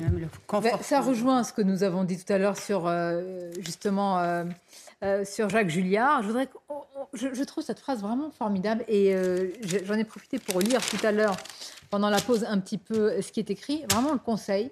Ça fait longtemps qu'il n'y a pas eu, euh, non pas dans le Figaro, il y a souvent de très très bons euh, euh, papiers. Non mais vraiment très. Ça va faire deux fois que vous citez un auteur de gauche. Il faut faire attention là sur le plateau. Alors, la gauche, la la gauche partie des gens de gauche qui maintenant écrivent dans le Figaro parce que la gauche est devenue tellement sectaire. Bah, parce qu'il y a plus, de- La y a gauche surtout la parce qu'il n'y a plus de journaux de gauche. La réalité, c'est que Et la la, gauche- puissance Ouais, économique Libé, des journaux de droite, la c'est qu'il n'y a gauche plus de journaux de gauche. La-. Celle-là, il fallait l'oser. Celle-là, il n'y a plus de journaux de Libé, gauche. Le Monde, Bah, euh, comment pas de gauche Bah non, mais euh, 35, euh, Bah, euh, Libé, c'est Philippe, 50 000, Ah, Le Monde, 50 000 excusez-moi, c'est- exemplaires. Ah, bah, il y a deux choses euh, différentes. Et le monde Donc, Le fait de euh, vendre et le fait d'exister. Oui, enfin bon, euh, d'accord, vous avez Libé. Cette phrase, elle peut s'appliquer s'arrête à là, tout, hein. à l'industrie, Pardon. à l'école, mais à tout. Notre déclin, Voilà, nous l'avons oui. fabriqué de nos propres mains par démagogie sans doute, mais surtout par inintelligence des situations et même de la sottise la plus difficile à combattre, celle des gens Terrible. intelligents. Ça devrait être, je vous assure, hein, Ah, faut que je mais je Jacques trouve cette Julliard est- formidable. Ju- Juste un mot sur Jacques Julliard, il est emblématique aussi d'une certaine gauche qui a su ouvrir les yeux Mm. et justement évoluer sur certains sujets et ne pas rester les, les- les yeux fermés, notamment sur la question de la nation, sur la question de l'immigration, sur la question de la sécurité, euh, sur la question de l'école. Jacques Julliard était un des premiers à, à, voilà, sonner, à sonner l'alarme sur l'école et le déclin euh, de l'école. Euh, donc il faut saluer aussi euh, voilà, cette, cette Qu'est-ce qu'on avait dit? Décliniste, regardez comme il noircit le tableau, il est devenu, il est devenu conservateur, il a viré, il a changé, etc. Et puis on ne les a pas laissés s'exprimer. Eh oui. Bah, Non, vous n'êtes pas d'accord. Bah, J'aimerais bien avoir autant de tribunes que Jacques Julliard. Vous êtes là euh, tous les jours, Philippe Ah oui, bien sûr, mais Eugénie Bastier m'a pas encore proposé Non, mais- une page d'interview dans le Figaro, vous voyez, Non, non, donc mais, euh, euh, c'est une grande déception. non, mais- mais ça Regardez, peut-être regardez la qualité de ceux de, de Jacques Non, mais Julliard. vous êtes. Non, mais Ça fait mal. Non, mais Philippe, vous êtes d'accord avec ça Oui, mais moi je pense qu'effectivement là-dessus, je pense que la nation c'est la gauche qui l'a inventé, c'est pas la droite, la République c'est la Ouais, gauche qui la l'a gauche inventé. matrice, on euh, peut dire la voilà, gauche donc euh, la sécurité, communisme, c'est la gauche qui l'a donc euh, la, sécurité c'est euh, la première des libertés des classes populaires. euh, Ah, c'est voilà, donc j'ai pas de, c'est euh, voilà, c'est un élément ça fait essentiel. deux heures qu'on est quand, ensemble, Quand, on, quand mais- on a les moyens, on peut Non, se mais- protéger, on peut se payer des concierges, on peut se payer des. Donc peut la gauche n'a pas failli. Tout va bien. Mais, je, mais le problème là-dedans, je pense, que les- sincèrement. je pense que dans la logique de l'effondrement de notre État, dans, et je pense que tout le monde a bien apporté sa pierre au mur de l'effondrement, si je puis dire. Voilà. Tout le monde a apporté, Sur la question pour des de la- raisons différentes, la question du libéralisme, le fait de se dire, on fait, on- l'État est un empêcheur. La vague libérale, je pense que c'est un l'égalitarisme élément. à l'école, c'est Donc, qui, euh, Philippe voilà. L'égalitarisme à l'école, c'est qui? C'est une partie de la gauche. le d'accord. nucléaire, c'est une pa- partie de la gauche. Oui, mais enfin, c'est aussi euh, la droite. Enfin, je sais pas, tout dépend. Ah oui, euh, oui, on avait oui. le débat tout à l'heure pour la publicité. Enfin, Giscard d'Estaing, n'était pas de gauche. Emmanuel Macron n'est pas de gauche. Pardonnez-moi, tout dépend ce qu'on met derrière les mots. Donc, euh, Philippe, la gauche, c'était aussi l'éducation populaire. Elle était très attachée aux valeurs fondamentales. Merci de le rappeler. Et les valeurs. Non, mais attendez, je vais vous. euh, non, j'ai pas fini. Et elle était très attachée, justement, à ces valeurs émancipatrices. Mais après, elle les a Hmm oubliées. Elle les a oubliées. Non, elle est devenue dans le Tout dépend ce que vous mettez dans le mot gauche. Aujourd'hui, ça peut être un livre, on met tout dedans. Racialiste. Ah oui, enfin, moi, Et je suis pas, indigéniste, j'ai une liste municipale contre moi indigéniste, voilà, donc euh, je suis contre ça, je supporte pas les assignations identitaires. Effectivement, euh, ça a été dit tout à l'heure, voilà, le- des, des indigènes d'extrême gauche, euh, c'est le reflet de- d'Éric Zemmour. Tout le monde se passe la balle, je te passe le sel, tu me donnes le poivre. Voilà, on est dans cette dimension-là, et ça, c'est ce qui tue aussi potentiellement comment on vit ensemble en Un France. peu de hauteur. Non, je dis Oui. pas ça par rapport à notre débat. Vous l'animez et je vous en remercie. Dis un peu de hauteur avec un immortel. Alors, c'est vrai que depuis ce matin, et c'est très normal, on passe des extraits évidemment de l'immense Johnny Hallyday. Ça fait cinq ans, rendez-vous compte comme le temps passe vite. Anniversaire de sa disparition, c'était le 5 décembre et c'était. Ben voilà, nous étions, nous étions là, nous le commentions évidemment. C'était un événement. On avait parlé d'ailleurs de la France populaire qui était descendue dans, dans la rue. Alors, il y avait aussi la disparition quasiment en même temps de Jean Dormesson et Gauthier Lebret. Vous me rappelez tout à l'heure les, personnalités qui avaient disparu en, en même temps. Oui, Red Charles et Ronald Reagan. Red Charles qui est mort le lendemain de Ronald Reagan. Et c'est arrivé à Cocteau qui est mort en apprenant la mort d'Edith Piaf. Ah, il est mort. Foudroyé en apprenant la mort. Foudroyé. Il a été, oui, oui, tout à fait. Je suis pas sûre que Alors, Jean Dormesson soit mort foudroyé en apprenant la mort de Johnny. Non, ce ne fut pas le cas. Non, non, non. Parce qu'en Mais- plus, Piaf et Cocteau étaient des amis, ce que n'était pas euh, évidemment, et. Hallyday. Oh, bah, Du moins, on le sait pas. On ne le sait pas. euh, Peut-être privé dans ce cas-là. Exactement. Mais je voudrais qu'on parle de lui, ça fait également cinq ans, et qu'on écoute un extrait. Et c'est une. Toujours avec Jean Dormesson, c'est une leçon de vie. On l'a, on l'a connu, vous l'avez vous-même souvent interviewé, euh, Eugénie Bastier, moi aussi. On a, on a tous des anecdotes avec Jean Dormesson qui sont assez euh, croustillantes, exceptionnelles, sympathiques. Euh, Vous voyez avec des sourires goguenards, mais je ne sais pas pourquoi. Regardez, c'est magnifique. C'était, alors je vais vous dire la date, je ne l'ai plus en tête, c'était le 17 août 2015. Et, Eric, et Jean Dormesson, il, il devise sur, sur la vie, sur ce qu'elle représente, les difficultés aussi, et puis les bonheurs, il y en a. Écoutons-le. Écoutez, j'ai jamais cessé d'être heureux. Vous savez, il y a une phrase que j'ai souvent répétée Merci pour les roses, merci pour les épines. Oui, c'est-à-dire comme il n'y a pas de rose dans... sans épines, il faut prendre la vie telle qu'elle, avec, Voilà, avec voilà. le bonheur et le malheur. Mais oui, la vie, n'est-ce pas La vie n'est pas une fête perpétuelle. Euh, c'est euh, une vallée de larmes, mais c'est aussi une vallée de roses. Et si vous parlez des larmes, il ne faut pas oublier les roses. Et si vous parlez des roses, il ne faut pas oublier les larmes. Magnifique, non? Avec en plus François-Olivier Gisbert dans les, sur France 5, les grandes questions. En plus, il parle des roses. Et il parle des larmes. Non, mais Jean Dormesson était un personnage euh, délicieux, charmant, euh, qui avait euh, un, un- voilà, un- puis une certaine idée de l'élégance à la française, de la langue. Euh, et puis il a une vie assez exceptionnelle. Il a connu euh, les plus grands. Euh, il est rentré à l'Académie française à 48 ans. Je crois que c'est le plus jeune, euh, en tout cas de la période récente. euh, et, et voilà, et c'était un personnage absolument, euh, absolument fascinant. Et il manque, je pense, à, à l'intelligentsia française aujourd'hui. Et au Figaro, il a laissé son empreinte Bien sûr, euh, également. euh, Oui. C'était euh, l'écrivain du Figaro. C'est exceptionnel, évidemment, avec euh, quand on peut retrouver hein, des tribunes, des textes formidables. Mais je trouve qu'il voilà, il faut lui rendre hommage aussi, parce qu'avec le rouleau compresseur, c'est normal, de la star populaire euh, qu'a été euh, Johnny Hallyday, on a écouté les, les propos de Laetitia Hallyday, on les a écoutés une fois, je crois qu'on a compris. C'était important de se rappeler de l'immortel. Vous savez, maintenant qu'on en parle, je m'en souviens, chez Thierry Ardisson dans Salut les Terriens, il avait dit qu'il mourrait le lendemain d'une immense star. Mais oui, c'est ce que Il l'avait, vrai. il l'avait écrit, Jean Dormesson. Ouais. C'est ça qui est fou. Mais il le craignait, Il l'avait dit. avait dit dans ce cas-là, on ne parlera pas. bon, Il l'avait anticipé. etc. Qu'est-ce que vous retenez de, de l'extrait là qu'on vient de voir? Ça vous inspire Oh, il, y a quelque de la, chose? il, y a de, il y a de la sagesse. euh, voilà, c'est aussi le mérite du grand âge, euh, puisque en 2015, je crois qu'il était euh, déjà plus de 90 ans de, de Ah ouais. hein. Euh, donc euh, voilà, il y a une forme de sagesse et je partage aussi, il y a une forme d'élégance un peu à la française, euh, quelque chose euh, un peu euh, aujourd'hui hors du temps. Quoi. Donc euh, voilà, donc euh, Il voilà, n'existe de l'élégance. hein. Si on devait trouver un petit Oui, peu après, un chaque, héritier euh, des écrivains, chacun, chaque écrivain a son d'autres, il y en a style. beaucoup, il y en a La, beaucoup. la durée d'une carrière fait aussi. Hein. Il avait une élégance aussi dans La durée d'une carrière fait aussi que ça permet d'installer. euh, Il est rentré dans la pléiade de son vivant. Eh oui, eh oui, Il est rentré dans la pléiade de son vivant. exactement. Une remarque, euh, monsieur de Vatrigan? Non, non, mais c'est un compagnon qui a l'air charmant. Après, moi, je préfère les écrivains qui bousculent. Et Jean d'Ormesson, c'était quelqu'un qui bousculait pas On beaucoup. avait souvent dit écrivain du Mais- bonheur, mais c'était Mais, pas euh, vraiment le mais cas. après, je pense que c'est voilà, c'est- je, je pense que dans, un, dans des dîners, dans des soirées, dans l'interview, c'est quelqu'un de merveilleux. Il n'y avait Non, pas mais que ça. qu'il quand était, même. apais- il était apaisant, il avait euh, une certaine euh, Bah, vision de la il vie. manque, euh, c'est il nous vrai, que c'était une belle Donc on a une certaine nostalgie. Quand on parle des roses, faut pas oublier les larmes. Quand on parle des larmes, faut pas oublier Les épines. les épines. Merci d'avoir été nos invités. Je vous souhaite plus de, de roses que d'épines, évidemment, dans la vie. Merci encore. On se retrouve demain avec grand plaisir. Merci pour ce débat. Et restez avec nous, évidemment, vos émissions se poursuivent sur CNews. Bel après-midi à vous.